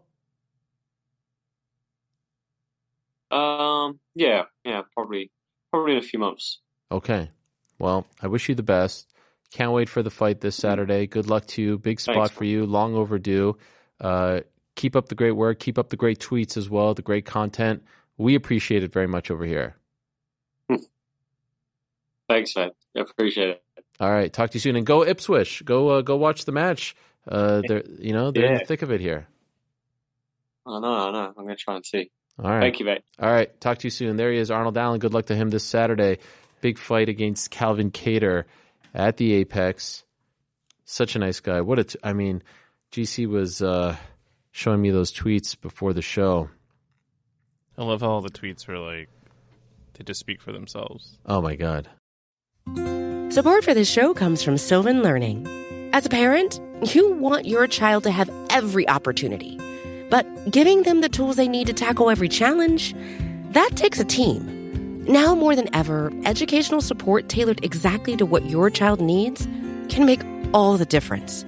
That's why parents have trusted Sylvan Learning for 45 years as the ultimate teammate in their child's educational journey, instilling in them a love for learning and a passion for reaching the next level.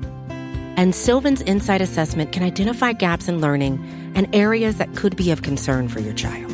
It's a 360 degree view into your child's learning that you can't find anywhere else and helps ensure that your child didn't miss something in school that might put them at a disadvantage in the future. And right now, it's the best price of the year at $29. Go to sylvan29.com to learn more and get your child's assessment for only $29. That's S Y L V A N 29.com. He doesn't really like give you a lot in terms of explanation He's like, because "It's there." just, it's just that's it. Like he literally is talking about sheep on the road. Did I say sheeps? You that was did, that was a mistake on my part. Yeah. What else is like that? Moose, right? Um, Fish, deer. deer. Yeah. What else? I feel like there's a few others. Sure. Yeah. Um, let's see where uh, Arnold is slotted here. Minus 120 for Arnold Allen right now. Calvin Kattar plus 100. What do you guys think? We'll have G- to find out. all right. GC, you're laying lumber? Oh yeah, Yeah? Big line movement in this fight. What do you mean? Allen opened as a pretty big underdog. Really? Let's Yeah, I want to say he opened at like plus one eighty or something. Plus 150 according to best fight odds. DK Sportsbook. hmm Yeah, I mean it's come down. He's the favorite pretty much across the board. Jumped up to as big as plus one seventy. How's that uh, Anderson Silva Jake Paul line? Uh, it's plummeting towards Jake Paul. I, I, I really did a a bad number taking Silva so early. Would you Traf- still, i- i- if if the odds were what they were, you'd be even more into Silva, right? This doesn't make you feel any different. No, It's an It- interesting it's thing. I like wonder- shocking me that Jake Yeah. Paul is minus one eighty five now on DraftKings. it's a weird thing. I wonder if it's because you know he posts those great highlight videos and people see that and they're like, "Oh yeah, he's I the think man." some people think it's rigged. really? I think some people do. That it's just like Oh, set up for Jake Paul to win. I mean that's just dumb. Great tweet here from Nicholas. Is there any show in the world that goes from "I know what you did last summer" to the best female boxer to ever live to pee sprayed khakis? oh, best female boxer to ever live to, to pee sprayed khakis. I mean, it's a great, you know, it's a great question. I don't know if there is one. I'm I think his I think his reactions made it funnier. I was Yeah. dying back here. Especially I think the delay made it funnier also. he's great. He's amazing. By the way, um, you guys have never seen I Know What You Did Last Summer? You know, I have seen it, and I respect your decision to say that that's the scariest movie you've ever seen. No, that wasn't the question. no, that's what I heard. The question was, what's your favorite scary movie? Okay, d- just humor me for a second. You ever see? Uh, Wait a minute. W- yeah, yeah. Why is it your favorite? Oh, 100% because of Jennifer Love Hewitt. Jennifer Love Hewitt in her prime was a pound for pound great. Also, Freddie Prinze Jr., my guy, Sarah Michelle Gellar. his wife. Freddie Prinze, legend. Freddie Prinze, good personal friend of mine, text friend. Now, of course, when I saw the movie, uh, you know, I had no idea that we'd become friends, but it actually is a very scary movie. Scream was scary. Scream was funny, but also scary. You guys saw was Scream, right? Funny. There was some funny parts. David Arquette, Courteney Cox. Matthew Lillard, Don't know who that is. Um, Skeet Ulrich. I want to ask you and the whole team what their favorite scary movie is. Not what's the scariest movie you've ever seen. I guess w- I just w- wouldn't even expect those to be considered scary movies. Oh yeah. I mean, I don't go like hardcore scary. What's the Wax Museum one? You ever see that one? The something about dolls. Or Oh, something? how uh, House, House of Dolls? Wax. House of oh. Wax. I saw that in theaters with my girlfriend now wife. Have you seen Candyman? Candyman. Is that the one that you have to say three times? Yeah. No. I'm not a big scary movie guy. I don't understand these people that love scary movies. I get it. It's too- like who wants to feel scared? I mean, it's it's uh, Who wants to be uncomfortable? the same people who watch UFC fights that turn into No. bloody messes. Nah, it's not the same. Chucky? No. No. Chucky used Child's to Play terrify me when I was Yes. small. Had a doll that, like, uh, I can't even remember what it was called, but it was like a look-alike doll when I was like three, and I threw it out because I was so scared of Chucky. Chucky was terrifying, and now he's uh, he's enjoying a renaissance. I mean, he's a superstar now. So he's got a show. I think uh, our friend Devon Sawa is on it. On I think USA Network, right? But the movie wasn't called Chucky; it was called Child's Play. Right. Correct? Right. Yeah, he was great. He was great. Problem Child. Have you ever seen that one? No. Say it again. I'm sorry. Problem Child. Have you seen Problem Child? that yeah, the show this was, weekend? That was pretty funny. Oh yeah, that is a good one. Yeah, yeah, yeah. That's a good one. you like Little Nicky? Is that one of your other favorite movies? Wasn't the best Adam Sandler offering, if I'm being think I honest. I actually skipped it. yeah, it wasn't a great one. The voice got a. It was like Little Nicky's a good Saturday Night Live skit. It's not a great movie, if you know what I'm saying. Some of his later stuff not as good as some of the other. I mean, he had a stretch there where he went from Billy Madison to Happy Gilmore to Big Daddy. And real quick, To Waterboy. My Bloody Valentine. I think that's Canadian. Yeah. My Bloody Valentine. Sounds From like a the band. Is that a band? Uh, there was a band from Ireland that named or Scotland that named themselves after it. okay. No, I'm not familiar with that one. Pretty good. Yeah. Good old slasher film. All right. Well, maybe uh, Fabian Edwards has a, a say in this conversation. Let's move along to him. So we spoke to Katie Taylor, one half of the main event for that DAZN card. Speak to Arnold Allen, who of course is going up against Calvin Kattar. We'll speak to him in a bit as well. But Fabian Edwards has a big fight on the Bellator card in Milano, in Milan, Italy. Big spot for him coming off his big win over Lyoto Machida back in May. It's Bellator 287. It's Fabian Edwards versus Charlie Ward. First time we get a chance to speak to Fabian Edwards, and there he is. Hello, Fabian. How are you? I'm good. I'm good. How you keeping? I'm keeping well, my man. Thank you very much. It's great to have you on. By the way, your favorite scary movie of all time? What's what's number one for you? Are you a big scary movie guy? Uh, not really. No, not Yeah. really. I agree. Well, I watched. I watched Smile the other day. Smile. Smile. in cinema. Yeah, that was scary. A little bit scary. You guys know Smile over there? Like yeah. a new one. Oh, I didn't know that one. All right. You watch you you Yeah. recommend it? I recommend it. Recommend it. Okay. Uh, all right. Well, it's good to have you on for the first time, my friend. You've got uh, a big fight coming up in Milan. Can I ask you, were you at all surprised that you went, with all due respect, I'm not sure, but Lyoto Machida's a Yeah. legend. You went from Machida Yeah. to Charlie Ward. I was a little bit surprised that you went from Machida to Charlie Ward. Were you surprised? I was surprised as well. If, if I was honest, I, I didn't really want the fight. I wanted somebody else. I wanted Mousasi. You know what I mean? So um, I wanted Mousasi or John Salter, um, or a rematch, and that's what they gave me. You know, they gave me they gave me Ward. So it, it is what it is, isn't it? Uh, did you try to push back? Did you say, hey, can I get Mousasi? Can I get one of these guys? And what did they say? They said um, just fight Ward, someone else, and then then get a world title shot. So they gave me the path. I thought, okay, cool. Uh, I'll, I'll just do that. You know, I thought it was a good path to be honest. Ward, one more fight than a world title shot. So yeah.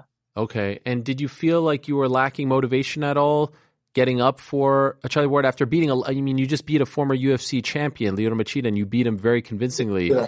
Were, were you were you searching for that motivation? Were you lacking motivation? Nah, nah, nah, nah, nah, nah, not a chance. Because obviously my brother just won a world title, and I'm like one or two fights away from a world title shot myself. You know I mean? So motivation, motivation wasn't really Charlie Ward. It was, it was just me in it. You know what I mean? I was just more, I was more focused on what I need to do to get myself to a world shot, a world title shot. You know? So yeah, there was there was no like, there was no slacking for me. Wait a second. Your brother just won a world title. Which world title? Ah, just kidding. Leon headshot. What was it? Can you tell me what what you, like internally? It's one thing for me to talk about it. It's one thing for the fans. That's your brother. You saw him do it. You Yeah. were there. Could you even put into words what it was like to see him do that, especially considering how much time was left and how that fight was going? Um, nah, I can't even put into words. You know what I mean? Like, obviously, you can say you're over the moon and all of that, but you just can't put into words because the feeling is something else. You know what I mean? It's um, it's crazy. It's crazy. Even now, when I watch back the um, I watch back the fight, or I watch back the um, the little clip, I still feel those emotions. You know, it's a it's a mad thing. Unbelievable. How many times have you watched it? I can't, I can't even tell you. Ah. I couldn't. Yeah, honestly, it's crazy. the clip of uh, you know the activity in between rounds and the motivation with the Rocky music and all that. I feel like I've watched that a thousand times. I'm sure you've seen it a bunch of times too, right? Yeah, yeah, I've seen it loads, loads. Now, be honest with me. That's your brother. You can say it. Like, has he changed since becoming champ? Like, is he getting a big head? Is it getting to be too much? No. Nah, still the same right? You know what I mean? He's still the same guy. So to us, he's still the same person. You know, he just just obviously got the gold belt and obviously he's achieved that goals. But yeah, still the same guy to be honest. The ego hasn't gone bigger. He's not Mr. Big Shot now. Nah, he's not walking around with his t-shirt off and shit like that. You know I mean? It's, it's not, it's not that. guy yet. You know what I mean? He's chill, just a calm guy. You know. Respect. I'm happy to hear that. Not surprised as well. What did that do for you? Like, do you feel like now? I mean, obviously you're proud of him. It's great, but like, did that give you motivation? Did that did that inspire you? How would you describe what it has done for you now to see your brother climb that mountain and, and reach the mountaintop? How do you feel like that has you know played a, an effect or some kind of impact on your career? Um, therefore motivation. You know what I mean? Because I've said 2023 both going to be holding world titles. You know what I mean? And obviously he's done his part, so it's up to me to do my part now. You know, so it's definitely motivation, not even pressure or anything. Just yeah, just motivation. I think it's inspired a lot of guys as well in Birmingham because he's the first one to do it all from the UK. You know I mean? He never left his camp or anything. So yeah, it's like motivation, inspiration, like it's everything. And everything. do you still live? You still live in Birmingham as well, right? Yeah. Do you feel that inspiration? Like, do you, do you feel that um, things have changed the way people view your family, the way people view him, the way people have reacted to this? Like, can you sense that as well? Yeah, definitely can sense it. Especially like even me, I, I ain't even one that thought, but I go out and people recognizing me even more. Wow. You know what I mean? And um, it's just crazy. Just the the knock on effect that it's had on everyone. The gym's more full. You know what I mean? There's more kids in. It's just it's a it's a mad feeling. Wow. Um, early on, when you decided to to sign with Bellator, were were you ever close to signing with the UFC? I will admit, I was surprised that Leon's brother went the Bellator route. Were you close to signing with the UFC? Um, at the time I was like five and zero. Yeah. You know, I was five. So um, we spoke to them. They said I needed a few more fights. You know, and um, at the time, BAMMA's just collapsed. You know, I had like kids on the way and stuff, so I was like, I need to eat. You know what I mean? So yeah, I, I saw them in Bellator. They've been good to me so far, so I can't really complain. You're happy with them? They treat you well. You you you feel like you're in a good spot with them. Yeah, I feel good. I feel good. You know, um, yeah, I feel good. I, I, my thing w- with them was as long as you can keep me active, because I, I used to have when I was amateur and stuff. I used to have seven fights in a year. You know, what I mean, I was constantly fighting every month. So my main problem was, can you keep me active? And yeah, it slowed down a bit over the COVID time, but I think it'll pick up. You've had an extensive amateur career, more extensive than most. You you had multiple fights. Uh, I have the the number right here. You you went nine and zero, I think it was, as an amateur, correct? Uh, is Nah, ten. 10 and 0 excuse me all right 10 and 0 um, a lot of guys don't do that maybe one maybe two why did you why did you stick around as an amateur for so long Because like I started late, so I started training at 22. You know what I mean? Like so before I didn't do anything. So my my main thing was rather than rushing and and and effing it up, I'm able to take my time, build the amateur, build my amateur um, record, and by the time I jump over to the, to the pro, everyone's gonna already know me. You know what I mean? So Yeah. that's the route I had to take, and it kind of worked out because straight away I was signed to a big promotion in the UK. and and and what were you doing before 22 like what were you doing before you got into this Um, I was naughty, but I was also doing carpentry. I was naughty, but I was in carpentry. I was, I, I was in carpentry, you know, I was qualified carpenter, so yeah, just doing that to be honest. and was it your brother who got you into this Nah, nah, you know, like he never like told me come fight. You know, what I mean, like go and fight. It's um, I just thought 'cause I've always, I've always been able to fight. You know, like not professionally, but Right. I've always been able to handle myself, you know. And um, I thought, let me let me just give it a go. I tried it. I went in there. I got battered. I got bat- I got battered by everyone, which kind of fueled me to go back even more so I can get better. And yeah, just started from there. was it the same gym that he was at Yeah, yeah, same gym, UTC. and so when you were seeing him do his thing like you weren't thinking like oh maybe i should go this route it was like it had nothing to do with him Nah, I just Wow. like I wasn't really. I mean, I wasn't really thinking. Okay, he cause he started when he was like sixteen, almost seventeen. You know, so um, I wasn't really looking, thinking I want, I want to do it. You know, so yeah, just kind of just a, a late thing. I just decided to. I thought, let me try. You know, And how soon into that experience were you like, okay, this is something that I like, that I want to do. This is going to be my new career. I think after like my second amateur, after my second amateur, I went in there. and I thought, now I can do something with this. You know what I mean? I actually thought I can do something. I know some people are delusional, but I thought, nah, I can definitely do something, and I just took it and just went like full force with it. Wow, were you nervous in the the uh, the early amateur days? Yeah, I remember my first fight. I felt my first fight. So I'm in the changing room, getting ready, and my guy never turned up, but they never told me. Huh? You know, so I'm like, I'm the cage, and I'm like turning out to my brother. I'm like, who the fuck, who the fuck is this? You know what I mean? Like, who's this guy? My brother was like, what? They brought like a random guy in from the other change room with all the what? What?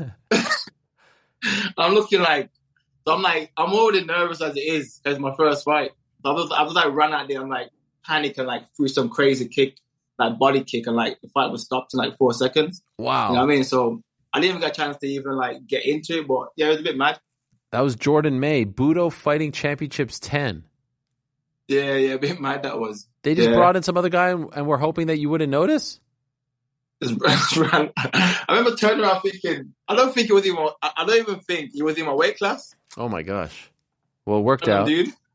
You uh, you in four seconds there, according to Tapology. So so yeah, that is that is unbelievable. Now, um, when you started to come up, and it wasn't even that long ago, I remember hearing an interview with you on Eurobash where you were talking about you were a janitor while you were still right before, like even while you were when you were in BAMMA, you were working as a janitor as well. Is that accurate? Yeah, yeah, because I I done so I done the carpentry, and then when I decided to go pro, like with a, with, a, with the apprenticeship until I passed. So I passed out my qualification, and I took the fighting full on. You know what I mean? Because I couldn't really do a full time job and be able to train the amount I wanted to train.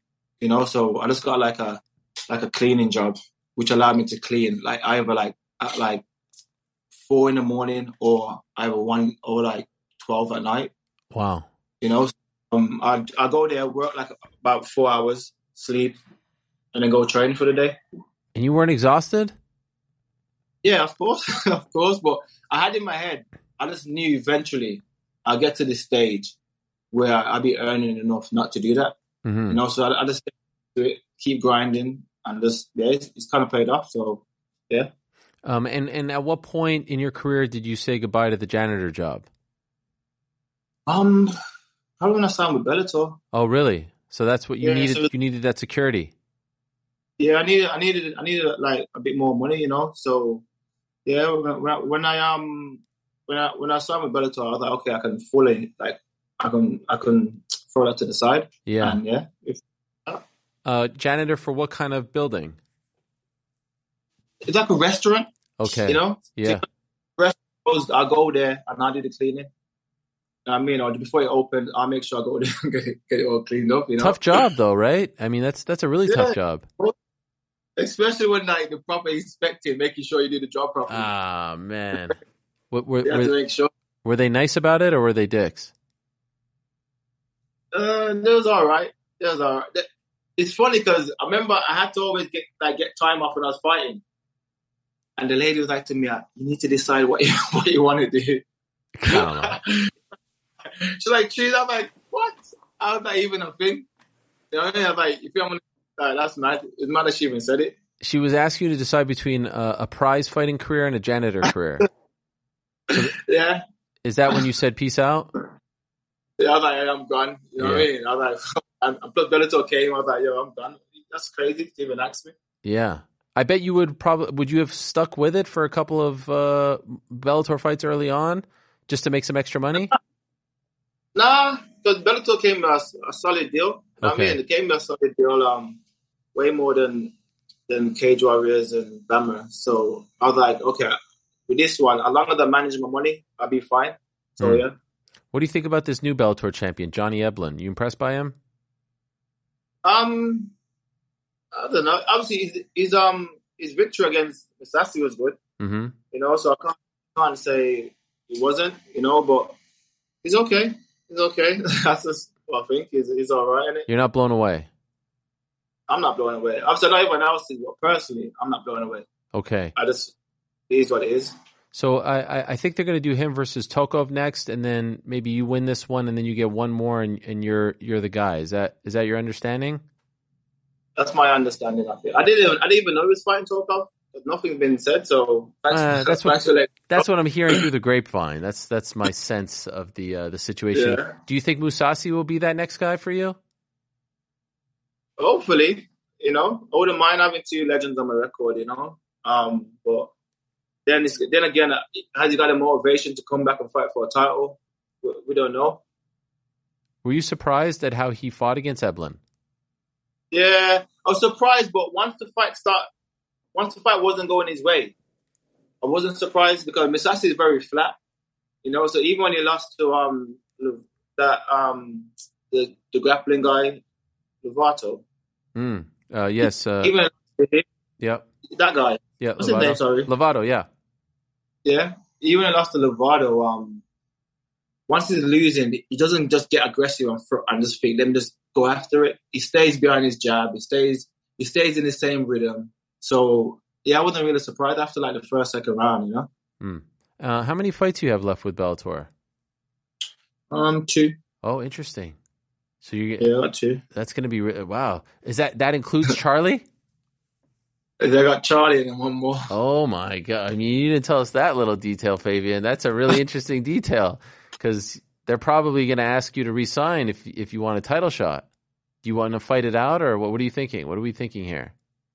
Um, I'll probably fight it out. You know, I'll fight it out. I'll, I'll speak to my team. You know, because I like to I like to make big decision like as a team effort. You know what I mean? So I speak to my brother, my coaches, family, and um, yeah, we'll we'll we'll see what happens. You know, Wow. Okay. This is. I mean, happens. it's an interesting time for the Edwards family. Interesting time for UK MMA. I feel like there's going to be a lot of suitors coming your way. Yeah, it's gonna be a lot. There's a lot of guys even in our gym coming through. Yeah. You know, um, yeah, it's just like everyone's just feeding off each other's energy. Yeah. You know, yeah, everyone's gonna know a lot more guys from Renegade. Well, uh, Bellator, obviously, they have a great thing going in the UK, but UFC as well. PFL making a big push now in the UK. So I feel like there's there's a lot of options for you here. So yes, if I were you, you know, you don't need to listen to my advice. I would fight it out just for the right. I would fight it out, see what's out there for you. Play the field. Yeah, I've been with Bellator for a long time, ain't I? So um, I, I definitely I'll fight it out. Like I said, they've all been good to me. I'll fight it out, um, and then we'll sit, we'll talk, and we'll see what's what. You know, we'll see what's out there. Or yeah. You like Italy? You fan of Italy? Yeah, I've been. You've been? Yeah, Ben, it's great. Tremendous food, Yeah, though. I mean, it doesn't really help you out this week. The food ain't that good. You don't like the food, really? Uh, Come on. food Italian Even food? the pizza. The pizza's overrated? Even the pizza. I prefer Domino's at home. Come on, I- Fabian. What are you talking about? Domino's at home compared to true Italian pizza? What are you talking about? Yeah, yeah, hundred percent. You like those Jamaican They're patties, huh? Those are the best. Huh? True Jamaican. tried, you tried. Oh yeah, The- uh, where I grew up, I grew up in Montreal, uh, in Canada. Okay. There's a big Jamaican community there, and there was a place that had the Jamaican patties there. With I like the with the beef inside, tremendous. Yeah, that's good. That is good. Yeah. What, what other Jamaican food you tried? What's Um, that? I like. Um, well, I don't know. Like I, I love plantain, Yeah, yeah. plantain with rice, things like that. What would you call like traditional Jamaican food? Um, curry mutton, Mm. Curry mutton, rice and yeah. you know. Is there good spots in in Birmingham? There's a few, but they're none compared to my mom's. Ah, like yes. honestly, yeah, none compared to mom's. Legend, legend. Well, a very exciting time for the family. You've got a big fight coming up this Saturday. A lot of a lot of fighting on this weekend. Uh, your teammate Arnold Allen also fighting uh, in Yeah. in the UFC. So a lot going on. Very exciting times for the team. And uh, I wish you the best, my friend. Thank you for coming on for the first time, the first of many. Yeah. Good luck to you. Thank you. And again, congrats to you and, and your family once again on uh, everything that's happened to you guys. I couldn't be happier. Uh, I had the chance to see Leon in Wales. He was there with his son and uh, some other Yeah. youngsters for the wrestling event. That was so cool. You didn't come. Why didn't you show up to that? You're not a fan? You didn't invite me. God, see, he did change. He did change. He would have invited you six months ago. Next one. Next one, Fabian. Good luck to you, my friend. Thanks for coming on. Yeah, cheers. Thank you. All right, there he is, Fabian Edwards, one of the rising stars in Bellator, number two ranked middleweight, fighting Charlie Ward. Of course, uh, longtime SBG fixture. Adam Piccolotti against Mansour Barnawi is the uh, is the main event. Saul Rogers against Tim Wild. This one kind of flying under the radar, but I like Fabian. You know, he had a bit of a rough patch there, uh, but back on track after that scintillating win over Lyoto Machida back in May, like I said. Knocked him out in the first round via left hooks. Looks and sounds exactly like Leon, right? I mean, as you would imagine, brothers. But like when he laughs, sounds exactly like old It's like the Leon. same guy. Yeah, it's amazing. I love it. Team Renegade UTC Ultimate Training Center, they are on a roll. Uh, started his career perfect nine and zero. Lost a split decision to Costello Van Steenis and then Austin Vanderford lost a decision to him, so he's never been stopped. Also had a ten and zero amateur career. Big spot for him. All right, let's go back to Las Vegas now. Uh, the other half of the headliner this Saturday. Again, very important fight in the featherweight division. Two of the very best in that weight class going toe to toe. A potential number one contender fight. Crazier things have happened. It's Arnold Allen against our final guest of the day, the one and only Calvin Kattar. There he is. Calvin, what's up, man? How are you? Wow, final guest. It's an honor. Saving Yes. the best for last. I like. Absolutely. And don't worry, I'm not going to mention Monday Night Football or anything like that. We don't need to talk about, you know, the, no, there's nothing to talk about. So don't worry, I'm not going to bring it up, okay? I've been real quiet lately, Ariel. Have your fun. Have at it, man. I had the last two decades. The least I could do. We appreciate that. Thank you. That's very, very kind of you. And uh, yes, you know, uh, yesterday I texted you to come on. Didn't get the reply back. I was like, wow, is Calvin mad at me? Forgot to mention that it was the new number. So now I understand why. Uh, so I'm sorry about that. You probably saw this and you were like, whoever this is, take a hike. I would imagine you would have replied had you known it was me, right? Of course, of Okay. course. So, I mean, honestly, you know, I'm usually at MIA during fight week. A lot of times, if it's important, they'll reach out to you know Tyson. Yes. But um, I still kept your old number in case you're trying to just you know pull something over on us. You know, in case in case you don't answer this number, I'm gonna reach out to the old one in case Uh, trying to misdirect us. No, uh, I don't know who that person is. I think someone else has it. It's a bit of a mess of a situation, Calvin. We don't have to get into that. Uh, but let's get into your situation. Speaking of a mess, by the way, Austin and June. That was a mess. What happened, man? I gotta say, I, I got to say, first and foremost, I didn't see the interview, but um, my buddies told me I got a lot of respect for the fact that not because it was you know biased towards me that you told uh, Emmett you thought that I won, but just out of respect that you kept it straight. You know what I mean? I, it just Thank you. um, two people sugar sugarcoating shit. I, I felt like I did enough, man. It's nothing against him. Same thing with Sugar Sean and Yan. It's like it's not the fighter's fault. You know what I'm saying? It's uh, they're out trying to just get a W, but um, I, I outstruck them. Um, I had two or three judges had me winning three of the five rounds. Uh, I, he had like, you know, what, 21 stitches or something in his eye. I had no laceration. I don't get it, man. The only thing that sucks now is I'm sitting without my win side money, and uh, and I think you know he might be in line for an interim title fight. But at the end of the day, all you could do is focus on the next one and, and earn you know everything you want in front of you. So it's just on to the next one. It is what it is. But that last one sucked. Was it demoralizing? Like, how did you handle it in, in the aftermath? How did it feel? Because it, it felt, if memory serves me correct, and, and I did as well, like, it felt like a lot of people thought you had won.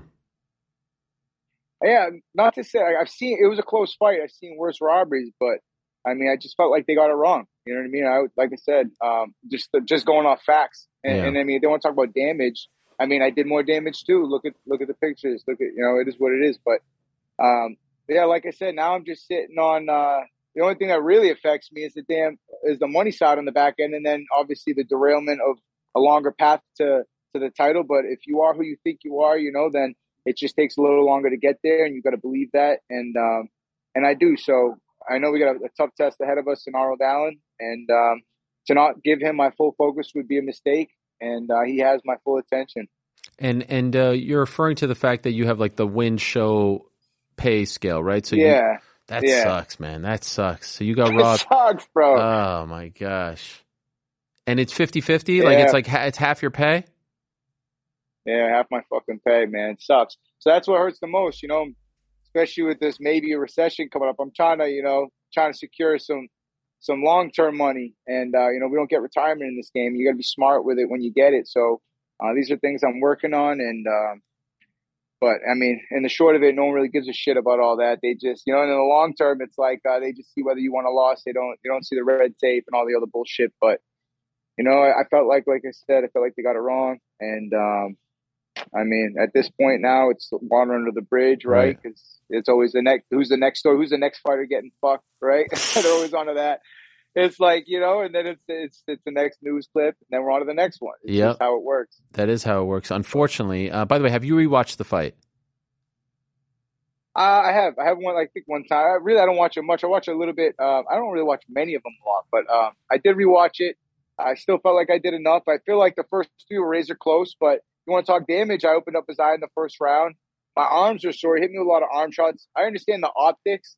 Kind of looked, you know, like like I was backing up maybe, or he hit my arms. He was pushing after his combinations, you know. So like it looked like, but um, I mean, just I climbed the cage after the damn fight. I put my hands up. I felt like I did enough. You know, everything was great. Austin was great all week. Everything was uh, wonderful. My sister had moved there. She had a baby. I just got to see the baby after uh, a month it was born. He was born. I can't call babies it. Yes, yes, It's yes. bad- bad habit. yeah, yeah, yeah, yeah, yeah. But every, everything felt good, man. Except you know the only reason why I went there was to just get that W. So I just you know all you can do is take the positives, pick up, move on, and uh, it's definitely just you know fueled um, you know training and and we got to adjust and adapt. I obviously got to you know switch things up a little bit. I don't want to say a lot because I felt like I did what I had to do. So it's it's it's just confusing, you know, more than anything. But what can you do? Do you think anything could be done to change? I mean, we just saw a controversial one, or is that just the nature of this sport? Is there's always going to be close ones? I mean, I think Tyson uh, reached because there are mistakes. I guess I don't know. Oh, I- he had I- a per- Tyson had a great idea. Can you can you share that to the? He sent it to me. That was in the aftermath. No, you don't like it? I no, I'm not saying I don't like it. I'm just saying like uh, like that's a whole bunch of shit. Yeah. that I focus on fighting. You Sure, know what I mean? sure, sure. I, when he told me when when he told me I had two of the three judges had me winning three of the five rounds, I was like, what? And I was really confused because I don't even get to that level. I'm just like split. I lost what? But he goes and dives in, you know, and, and uh, I mean, he's got a, a ruling system that he thinks will work uh, better, and, and it's kind of more in my situation. I want to say uh, he could break it down better than I could. Um, I don't even want to go get him, man, because honestly, people hear this type shit. I hate talking after a loss. You seem like a poor sport loser. I get it. You know, it, it is what it is. But he's got a good idea with that. More so, I'm saying he he reached out. I think he's doing an appeal based off like you know maybe Chris Lee made a mistake in that fourth. You know, because that was my most decisive round, uh, and then probably the most decisive round in the fight. And Chris Lee had it going the other way. But you know, I, I want to say there was a discrepancy. Maybe it was a mistake of there has been in the past of a you know red corner, blue corner, and then opposite uh, tapes and shorts, and maybe he just scored it wrong accidentally. I don't know. That's what he's he's working on me. You know, I'm focused on training, fighting. Next guy, who's up? Uh, I very rarely look back and and and do all that, but it, it's important, man, because you know I felt like I felt like something was uh, wrong on that last one and something should be done about it. But at the end of the day, man, we really don't have much power to, to do much, and I don't think a fight's ever been overturned that fact on No, based off that. Not not one. So no, uh, it's uh, impossible. my my focus is just on the next one, man. Always. Okay, but, but one last thing on all this: open scoring in favor or not? Why not? Yeah, I, I don't mind it. Uh, allows fighters to let them know where they're at. I'm all about transparency and everything. You know, I don't. I, I got nothing to hide. Yeah. No one else should. I mean, what's wrong with transparency? I think everything has gone towards that. You know, over the years, I agree. scoring not much different and can't hurt it. I mean, the system's already fucked up, right? Well, I agree. I agree. we gotta do something. We gotta do something. Uh, so you went from that great crowd, that great new arena in Austin. By the way, that's so crazy. Your your sister had just moved to Austin. What are the chances that you would headline a show in Austin? Um, and and I know. that's crazy. That's unbelievable. Uh, and now you go to the Apex, Calvin. Come on, is there a part of you that's like, man, Apex? Come on, you deserve better. This is a big time fight. Yeah, I heard your stance on that. I get it, and, and it is special, man. Being in that crowd, I was that guy talking shit, saying, you know, I'm just, I always focus on the fight. I kind of just do. I don't really take in the crowd much. You see me walk into the cage, I don't really feed into that a lot. I'm already kind of ready to go. I don't need like the emotion of the crowd. That's kind of my always my spiel, right? That's what I say. And then after the fight, though, man, holy shit, does that crowd drive you crazy when you can really take it in after the fight? But um, I wait till after the fight most times to, to really take in that crowd. But it's amazing when you do. There's just really nothing like it. So uh, the Apex is definitely more of an intimate feel. I will say, uh, my family and friends they they spent an arm and a leg, especially on this holiday weekend, uh, you know, Halloween, Yeah. to get out there and watch it. That's the that's the part I feel for. But a lot of them um, were very happy with like getting the piece of canvas as a memorabilia thing that they weren't aware of. The experience, it's you know, they really enjoyed themselves. Uh, it was a little bit more secluded, so I'll say that. But for us fighters, definitely after the fight, hearing that crowd roar, that's why you do this shit. That's what kept me going my first three fights. Hearing them chant your name on the way out, almost disrespectful. Even like halfway through the card, they chant my name. I'm like, guys, like I'm not even fighting for like six fights, and they just just hearing that that chanting and that crowd, that support. That's what kind of kept me addicted to this shit. Mm. Yeah, I, I just think you guys are two of the best fighters in your weight class. You deserve to be fighting in front of a lot of people. Like this is the major leagues of MMA. It's not me trying to be a troublemaker. You deserve that. And every other athlete is fighting in front of a big time crowd right now. Why are you guys not? But alas, I digress. Have you been impressed with Arnold Allen? He doesn't maybe get the attention that some of the top guys at 45 do. He's not as active, and he will admit that he's been injury hit over the last, but he's on this amazing winning streak, and he's a super tough out. And I thought he looked amazing in his last fight. Have you been impressed with him? I mean, who hasn't been injury strict Right. in this sport? But, but yeah, of course, man. Anytime you can go 9 0 in the UFC, you're doing something right. It's impressive. Um, you know, but, uh, you know, it's my job to go out there and, and, and try to get the job done, no matter who I'm stepping against. But there, there's a lot of guys that, you know, the sport's growing, man. It's evolving. You got some killers coming up, and um, and you got some killers ahead of us too. So it's it's a great uh, time to be a UFC fan. I feel like it's it's only gotten it's the competition's only gotten stiffer. The fan base fan base has grown. It's uh it's it's awesome, man. I, I'm a fan first and foremost of the of the game and the sport. I love watching it, and uh, I, I like what you brought up the other day too. That number one contender uh, fight, if they if they're transparent about it, Yes.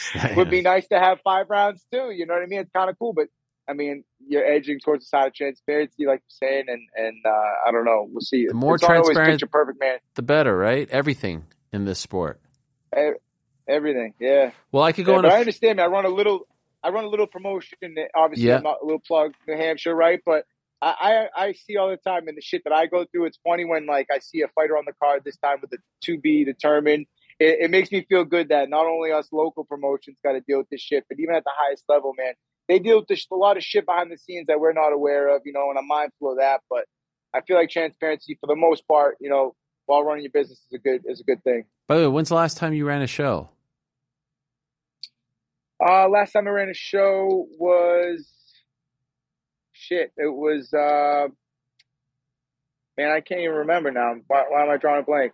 I, it was August. It was August, and I got another one um, November nineteenth. I got one three weeks after the fight. Nice. And I how's always do business? the Saturday before Thanksgiving. Oh. you know the fighters appreciate that. They compete and they enjoy the holidays.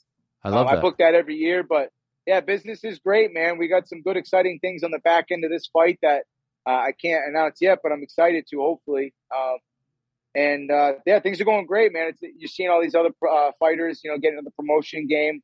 I, I think back, man, I was like 24, 25 when I kind of jumped in, and uh, and I've always kind of had the hope that you know fighting would complement combat zone, and combat zone would complement uh, my fighting, they kind of grow interchangeably. And it's a great spot to be in, man, because I was just hopeful at the time, and you know, a lot of hard work, and what now, uh, like 15 uh, years later, it's it's starting to finally come to fruition. You know, um, it, it's good to see hard work pay off, and and um, you know, we're just I'm still doubling down on everything that got me here, and, and and we're almost at the peak, man, and I'm working hard to get it. So, what do you think happens? You uh, let's say all goes well for you on Saturday. What what are you fighting for here? Because I still feel like you kind of get brownie points for the performance in in June. You've got Yair out there, but his fight ended somewhat unceremoniously, and you have Emmett, who you know was the guy that you fought in June. Is it possible that you can slide it? What do you think? What what, what do we what do we feel happens here? I'd love to spend that brownie points on a down payment. Yeah, I uh, with I'm this sorry. recession code, but you know, but you know, it's different, man. It's two different attitudes. O'Malley was like, "Yeah, I got to see what happened," and then Emmett's like, "I want a title fight." You know, I was like, "Man, would you really? You know, you feel like that?" it, it's different, but um, yeah. After this, man, I'm literally, Ariel. Listen, every time it doesn't change, man. The only thing that changes is the opponents. I'm always just chasing the other side, the life on the other side of a win, man. It's like chasing that win side money, chasing bigger opportunities. Shout out to Arnold Allen. You got to have a strong B side in order to have these big moments. You know, th- these main events. You don't get them by fighting scrubs. And so I'm grateful to have these these quality opponents, these, these big opportunities. And um, I'm at the point now where I'm just trying to change my life, man. You know, I'm just just trying to trying to get everything I've been trying to get for the last 15 years. It's all in front of me, and I'm just trying to capitalize on these opportunities and, and these these moments in time in front of me, man. And uh, I have another big one come Saturday night.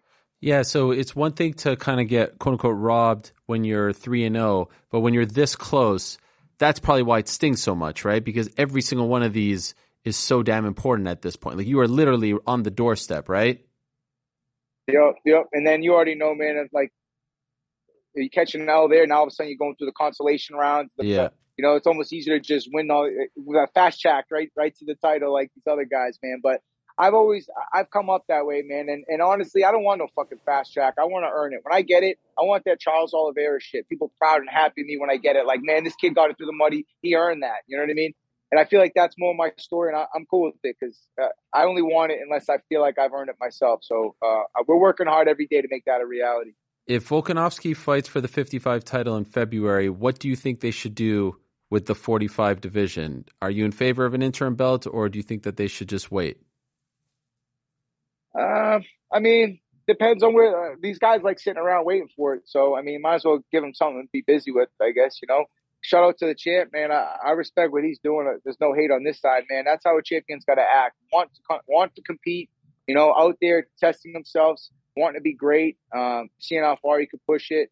I'm rooting for him in that fight against Islam, and uh, he's got his hands full, man. Obviously, that guy's a beast, but I just respect the mindset and uh, the willingness to go out and, and and, you know do what you can to be great, man. I, I love to see it, and um, I'm just trying to jock for a you know climb that ladder one step closer to take on him or whoever's next in line for these title fights and, and, and get my name in that discussion. He's a special guy, right? I mean, pound for pound best right now, 45 champ, and he's weighing in as a backup fighter. That doesn't happen. Uh, that's that mindset, man. That's Yeah. that mentality. It's a championship mentality. I respect it. I love it. And um, it'd be an honor to compete against him one day. But in the meantime, on the back end, it, it's it's a lot of fun to watch him go out and, and dare to be great. Uh, do you think he has a shot against Islam? Do you like his chances? Pound for pound, fucking number one in the world, man. You got to you got a fighting chance against anybody, you know.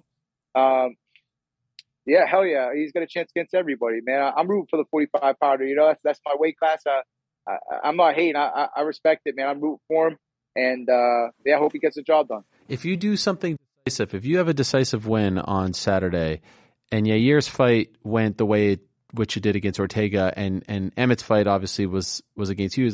I feel like you might give them something to think about here. I feel like you might put them in a really tough spot. Do you feel like you could enter that conversation, that interim title conversation or number one contender conversation, whatever they're going to call that next fight?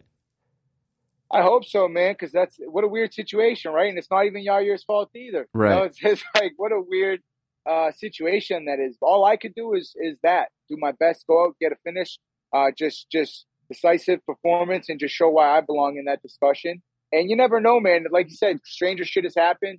Uh, maybe those two square off fight. Maybe an injury happens, and now there's someone that needs to fill in for the interim yep, title. Yep, yep, like you said, weird shits happen, and uh, and just being ready always pays off. So you could better believe that after this fight, I'm just doing what I always do: stay in the gym, doubling down on what got me here, and being ready for uh, some wacky shit to play out.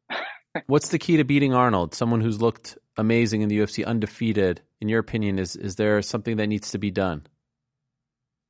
Just go out and be the best Calvin. You know, show up and perform like I know I can to the best of my abilities on fight night.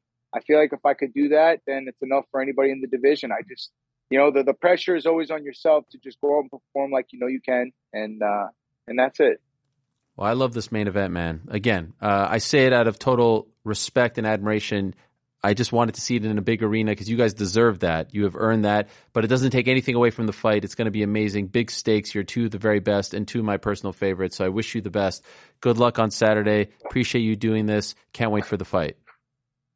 Thanks, Ari. Always a pleasure talking to you, buddy. All right. Talk to you soon. There he is, Calvin Kattar. Massive spot for him on Saturday against Arnold Allen. What a big fight. I mean, it's one of the best fight night main events, truly, of the year. Uh, two evenly matched guys, two of the top guys at 45. Interesting division going through some changes here with Volkanovski seemingly moving up to 55. For now, he'll be back. What are they going to do with Yair? What are they going to do with Emmett? What are they going to do with Max Holloway? What are they going to do with uh, Korean Zombie? They're all in the mix really interesting stuff there, and I'm looking forward to seeing how that plays out. Saturday's going to be a fun day. Saturday is going to be a great day. By the way, I just got a I just got a text from uh, Chael. Oh yeah, Chael Sonnen. Uh, it was a screen grab of the video that I posted, courtesy of my my guy Spencer about us talking about number one contender fights being five rounds. Did you guys happen to see that clip? Yeah, so he's uh-huh. asking me who's the guy on top. That's all he's asking. Who's on is, top? Meaning is that he, Rick? Yeah, it's Rick. Nice. Which is weird because he sent me a screen grab, and you're there dressed as Sean O'Malley, yet he's curious about Rick. Maybe he remembers him from ESPN. I don't know, but just an, an interesting. Uh, how about Calvin Kattar keeping up with all my hot takes? Huh? referencing yeah. a couple of them. Uh, the Emmett interview too. Oh yeah, the Emmett. Yeah, that's right. Three. Loved the shades. I'm surprised you didn't mention the shades. Shades look good. Are they are they big time? I'm not a big shades guy. Not that I don't I've like them or that. appreciate them, but I don't wear. I've never owned. Maybe I had when I was a kid. But like I'm not a big shades guy. You've never owned a pair of sunglasses? I might have had like one lying around that I'll pop on, but uh, this is. It's a weird thing. I've actually always prided myself on not wearing shades. What's the pride? Cataracts when you're older? Maybe I don't know. I, I always felt like I was like a too cool for school thing. You know, I was very sort of awkward about that because when I I'm, feel like wearing sunglasses is too cool for school. Yeah, that's right. That's why I didn't wear them. Oh, okay, okay. You ever thought about getting transitions? Oh, the ones that change when you go outside? yeah. Oh, those are the worst. I mean, then there's that awkward moment when you come back inside and they're still shaded, and it's like, what are we doing here?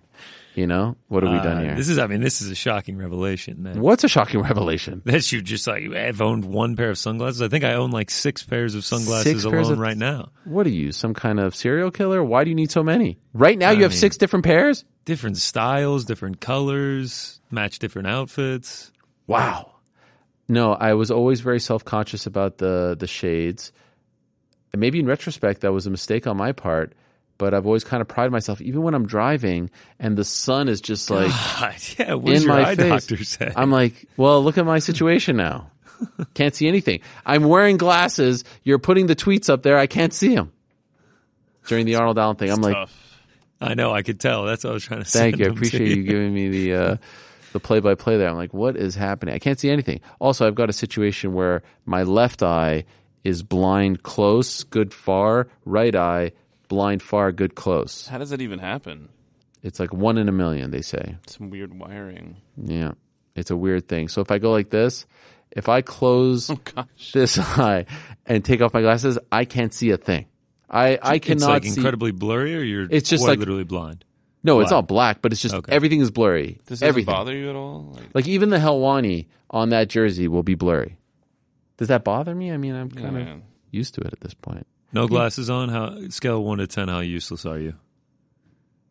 Like, could you drive without? I your could glasses? drive. I could drive. Yeah, I could drive. I'm oh, not, that's not as bad as I was expecting. no, no, I could drive. Um, but now I've gotten really used to to wearing them as much as possible.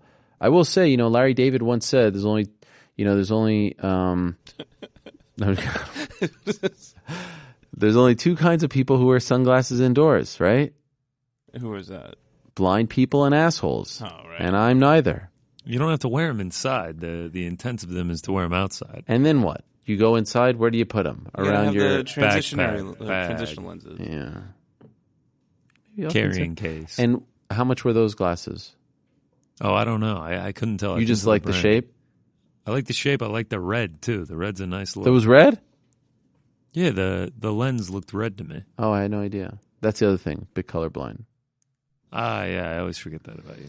all kinds of issues. Yeah, all kinds of issues. Listen, I'm not trying to show, throw any kind of shade on on sunglass wearers. It just I always felt uncomfortable wearing them. He did look good, and that's a good fight, and I'm looking forward to it. Now, in a moment, we have to make our picks for this weekend, so stay tuned for that. A lot of anticipation, a lot of pressure, a lot of nerves, anxiety. I'm I'm I'm I'm I'm feeling good, but we need to get back on track, right? I think we could all agree on that. First, though, a quick word and let's get into our picks right now. No time to waste. A lot of pressure, a lot of anxiety. Rick, how do you feel about Chael Sonnen texting me about who you are? Or did you miss that part? I missed this. Oh. Catch me up. So I posted a clip uh, this morning or earlier today of us talking about the uh, number one contender five round fights. You're in it. Shout out to Spencer. And so uh, Chael No, it's Spencer. sent me a screen grab of you and GC, like in from the clip, and he asks me who's the guy on top. So he's referring to you, but didn't ask me why. Tell him, yeah, tell him the best in the business. Do you I mean, know what- Chael? Is it possible that he saw you and he's like, "Oh, I remember that guy"? I don't. Re- I've never really like crossed paths with Chael a lot. Never Really? really, worked with him. Even at ESPN? Ye- No, because a lot of that, like obviously, I worked closely with UNDC, but a lot of that show was kind of um production side. So I really, I really have never really crossed paths with Chael that much All at right. all. A- An occasional high here or there, but but definitely not somebody who would be familiar with me. Like we're not we're not uh, on that level. Well, I'm wondering what he's referring But maybe to. Maybe we can be. Let him know. I'm a big fan of the bad guy. What's so funny, GC? Why are you laughing over there? I'm just having a hard time getting up the the randomizer. Oh, really? Yeah, I got it though. It stalled on you? Uh, no, I was just I was just trying to find the where the web address is. I do have a confession to make for the first time, maybe the second time since we've done this. I actually did a bit of research going in. Like, I, I feel confident in my picks. What?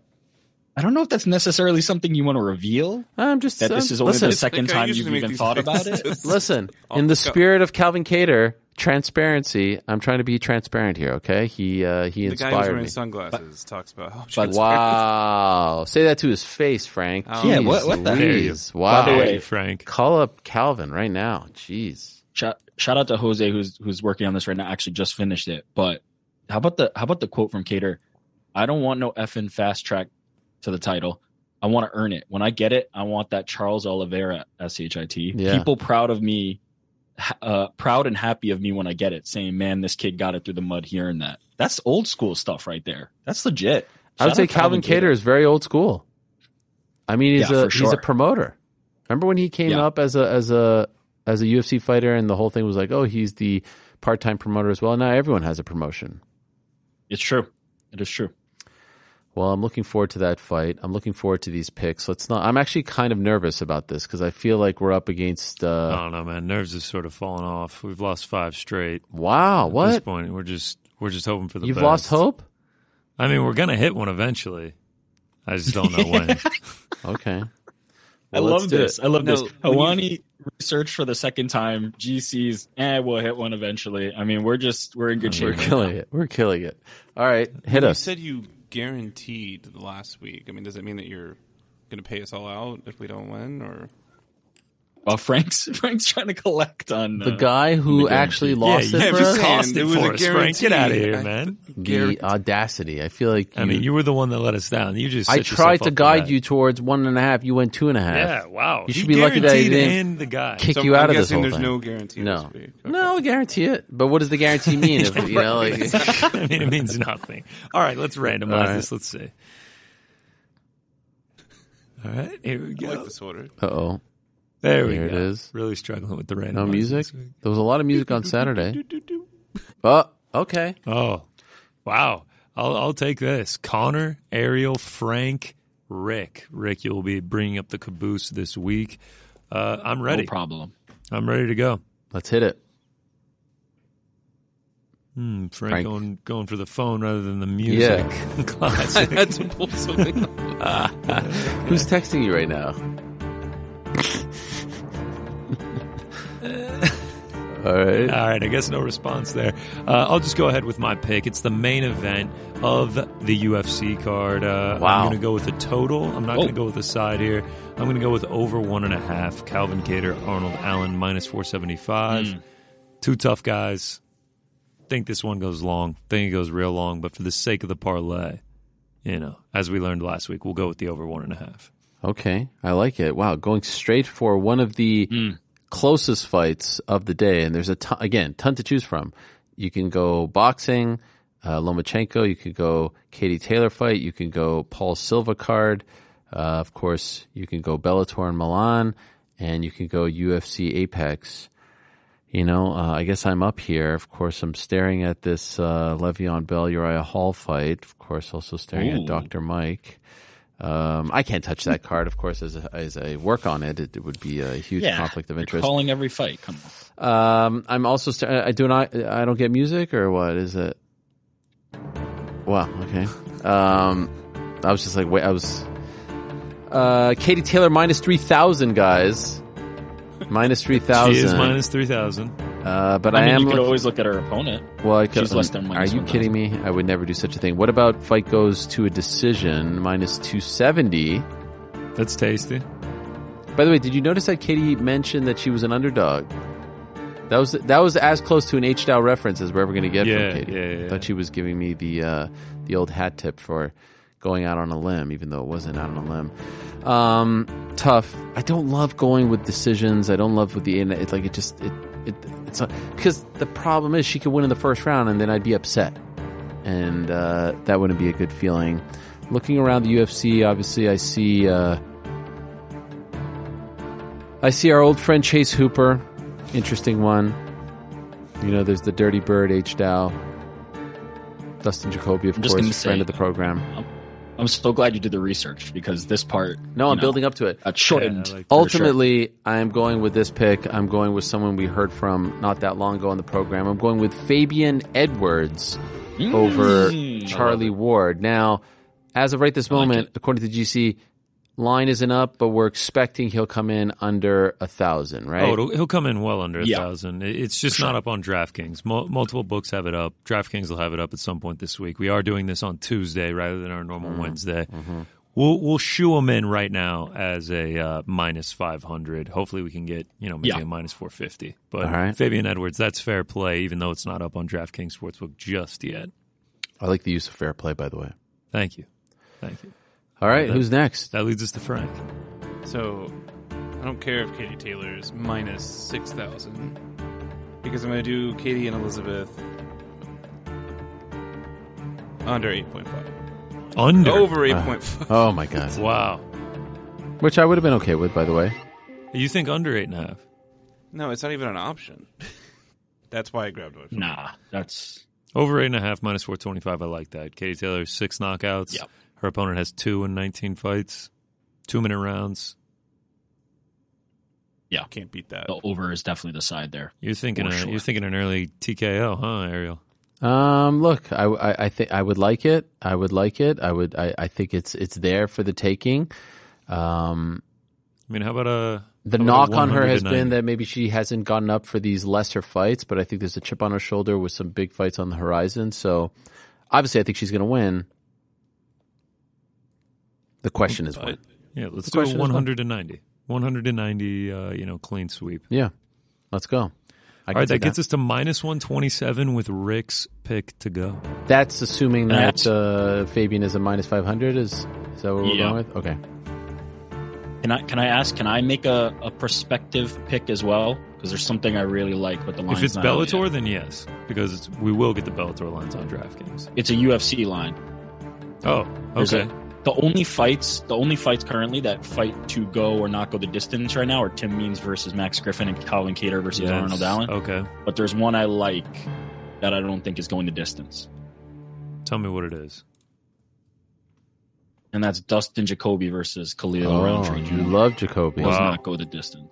Oh, you're saying Uh, does not go the distance. Does not go the distance. I like that one. All right. But all right. That I'm not seeing a line on DraftKings yet. I'm hoping that will be out, soon. no How- doubt. How do we feel about that? Because currently mean- it's looking like the book set it at minus 190. Minus 190, so I can't imagine 200 that it's going to be, yeah, in the in the minus 1,000 Yeah, range. this, this so Tuesday's a little bit sticky, huh? Screwed Yeah. everything up. I mean, I can, here, here's here's I'll I'll offer another pick if we want, but that that's what I really like. That's what I want. think you you know, That would, yeah, that would get us to like plus 168. cool. And uh, that's what I'm that's what I'm going with. All right, lock it in then. I th- yeah, I think I think that one's gonna have fireworks written all over it. I mean, Khalil Rountree is a, a violent man. So that would give us Taylor, Karen Elizabeth over eight and a half, Kattar Allen over one and a half, Dimitri, nope, not Dimitri Bivol, that was my filler, uh, Fabian Edwards minus 500, and then Jacoby Rountree does not go to a decision, plus 168. Plus one sixty eight. That's not bad. No boost though. Nah, no boost this week. All right. I feel If good uh, about if anything changes, I'll, I'll make a new pick. If for some reason that line's taking too long to get out, we can I'll sub something in for there for the I don't think people it'll out there. take too long. DraftKings is usually Hopefully on not. their stuff. The Tuesday, the Tuesday, man, it's messing Sorry. everything up. Yeah, I'm sorry. I'm sorry. Is what it is, you know. you It's guys also wanted to it's do also an Tuesday. a, it's also an apex night. It So is an Apex they don't night. they don't get the lines out as fast. Really? Should have. Th- Oh, for sure. Oh, Just okay. giving Ariel more ammunition. Yeah, like a pay per view, they they get them out quickly. Uh, what Should've about this tweet that I in see here from Jon Jones about December 10th? Yeah, I'm seeing that too. I mean, uh, who said that, that? about Stipe in December 10th? Oh, yeah, I forget. I'm preparing to fight Stipe December 10th in Las Vegas. Not really sure what's going on between Stipe and the UFC, but I'm ready to compete. I'm going to control what I can and stay in shape. I mean, last I heard, not a lot going on there. I don't know what's happening. Which is frustrating as I sit here and say, like, oh, they make the fights happen. I feel like we've been hearing this from Jon for a while now, and yet he's not fighting. So, deserve a little praise, but not full praise. I think that's fair, but for the most part, the UFC Yes, for the most part. happen. Some praise, not full praise. and this and this is one side holding it up as opposed to Who's holding it up? agree. Well, Jon Jones says he's ready to go, right? Yeah, but what are they offering Stipe?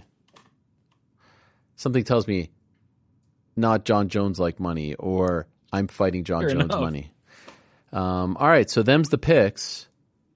Good stuff. What about the uh, the official GC picks? Yeah, let's do it. Let's let's run through them. All right. Not not a ton this week. I actually, you know, speaking of lines that aren't even out, there is not one on this.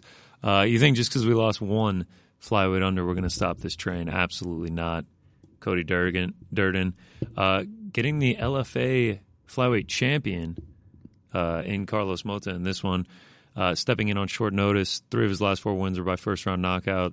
Third and seven of his last ten fights have ended in the first round. Plus, I mean, they're just flyweights. They they hate going to decisions. So, depending on the line, I mean, I think I'm going to take it no matter what. But I think we can get this at plus money, uh, and hopefully cash a ticket on that. But we're waiting for the lines to come Okay. up before we bet that one. Uh, next up, we have got Chase Hooper money line. I took this guy a uh, a few weeks ago. I, I tried to prep knowing that we had the Tuesday show uh, to get some bets in early. Um, I th- I think Hooper looked fantastic in his last fight uh, against Felipe Colares. Uh, Steve Garcia, he's a tough dude, but I mean some of these wins that he's having in the UFC aren't really UFC guys. Charlie Ontiveros, Desmond Torres, you know, none of them ever got a UFC win.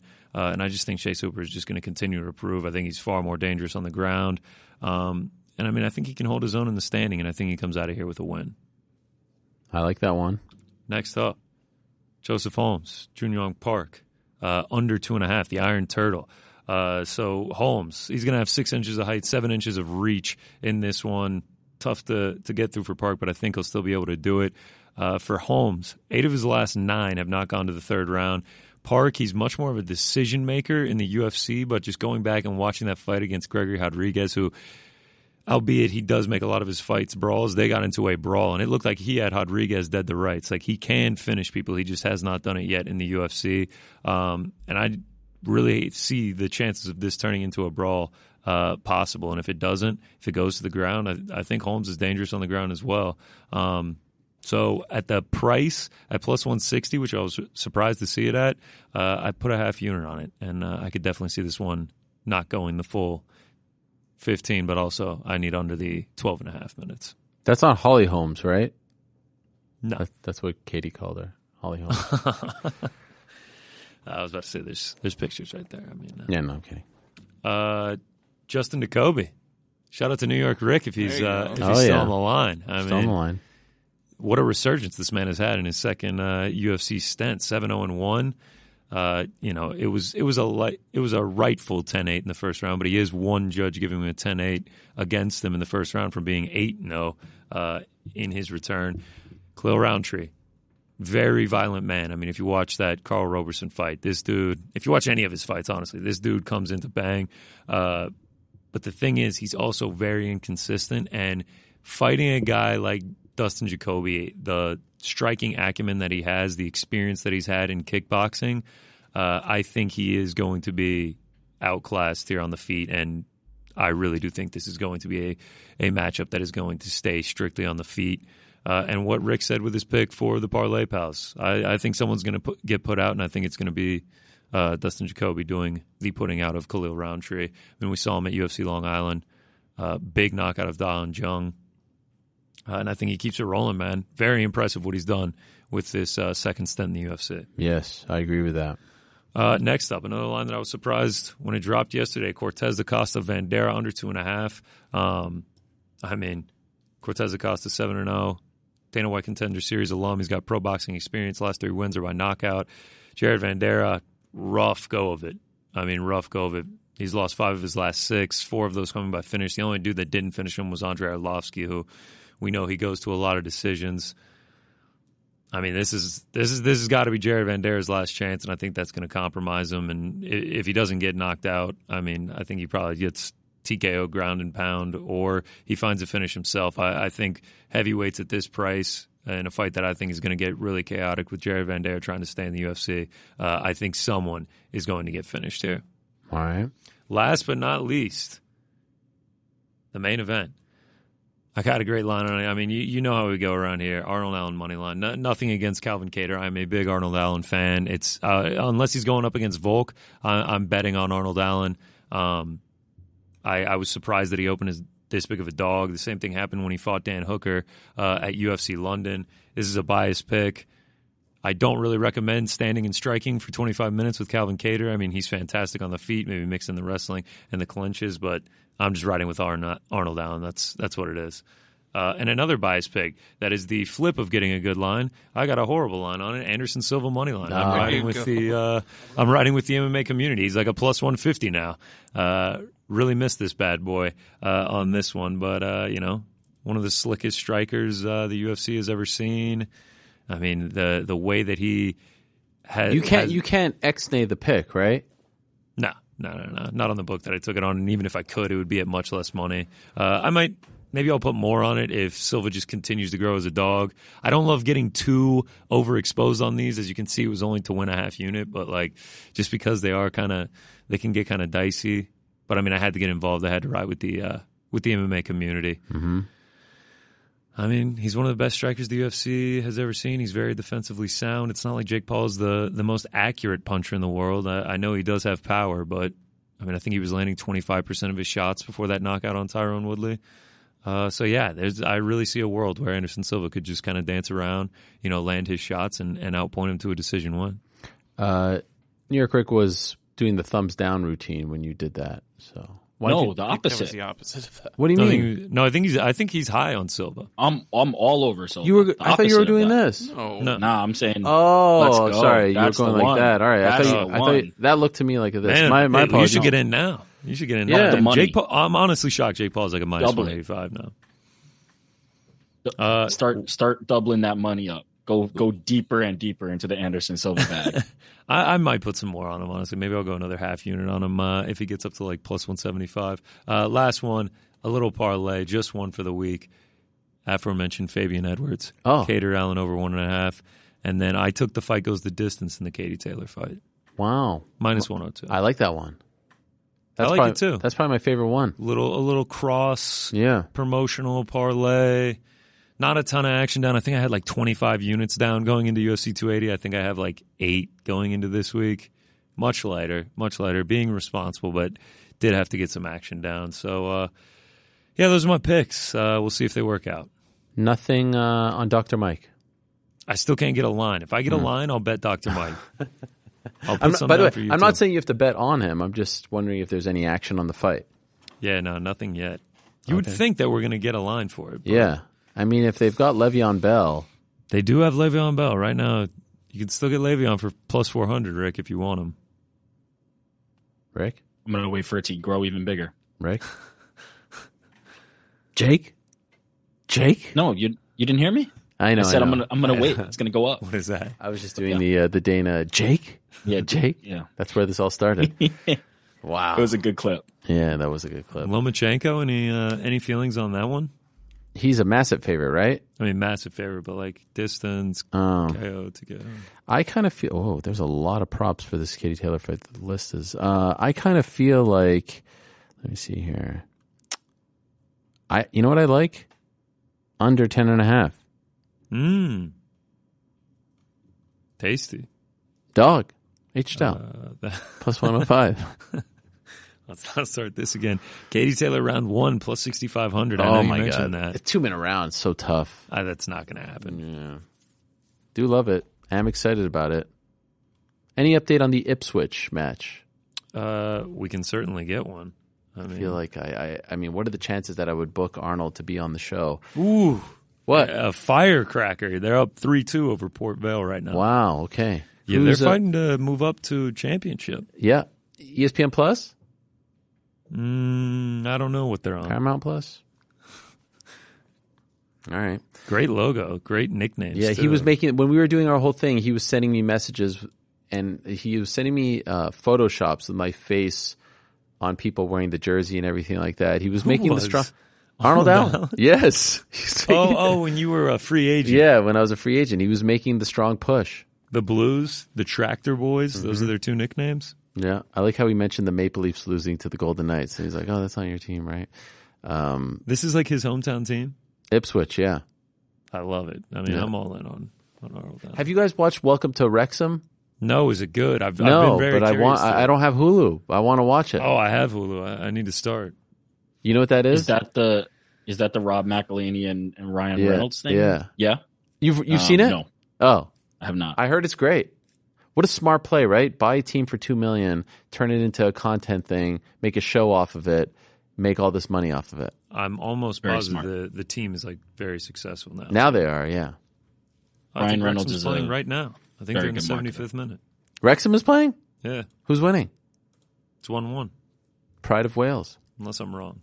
Go there, then you go uh, watch Leon defend his belt. Gentlemen, it has been fun, but alas, we have to go. Thank you very much. It's been fun to do a uh, Tuesday show, and I'm looking forward to getting on the road here with the family first time. Never been that guy, but I think it'll be fun. Sure, there's a part of me that's like, you know, how's this all going to work? Oh, what happened there?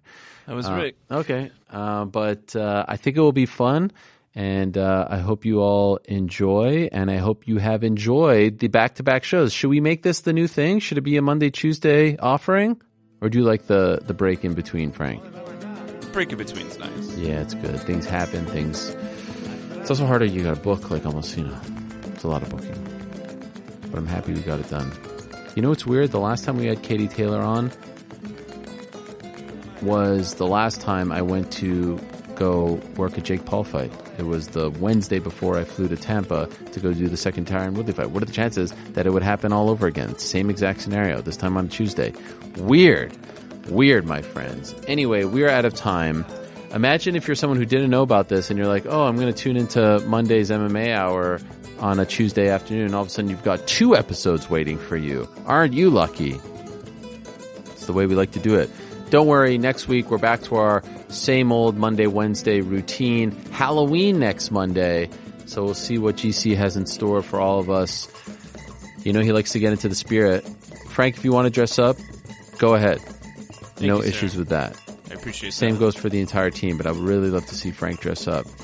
I think it would be a good look. Are you going to be dressing up? Probably not. I don't think it's appropriate.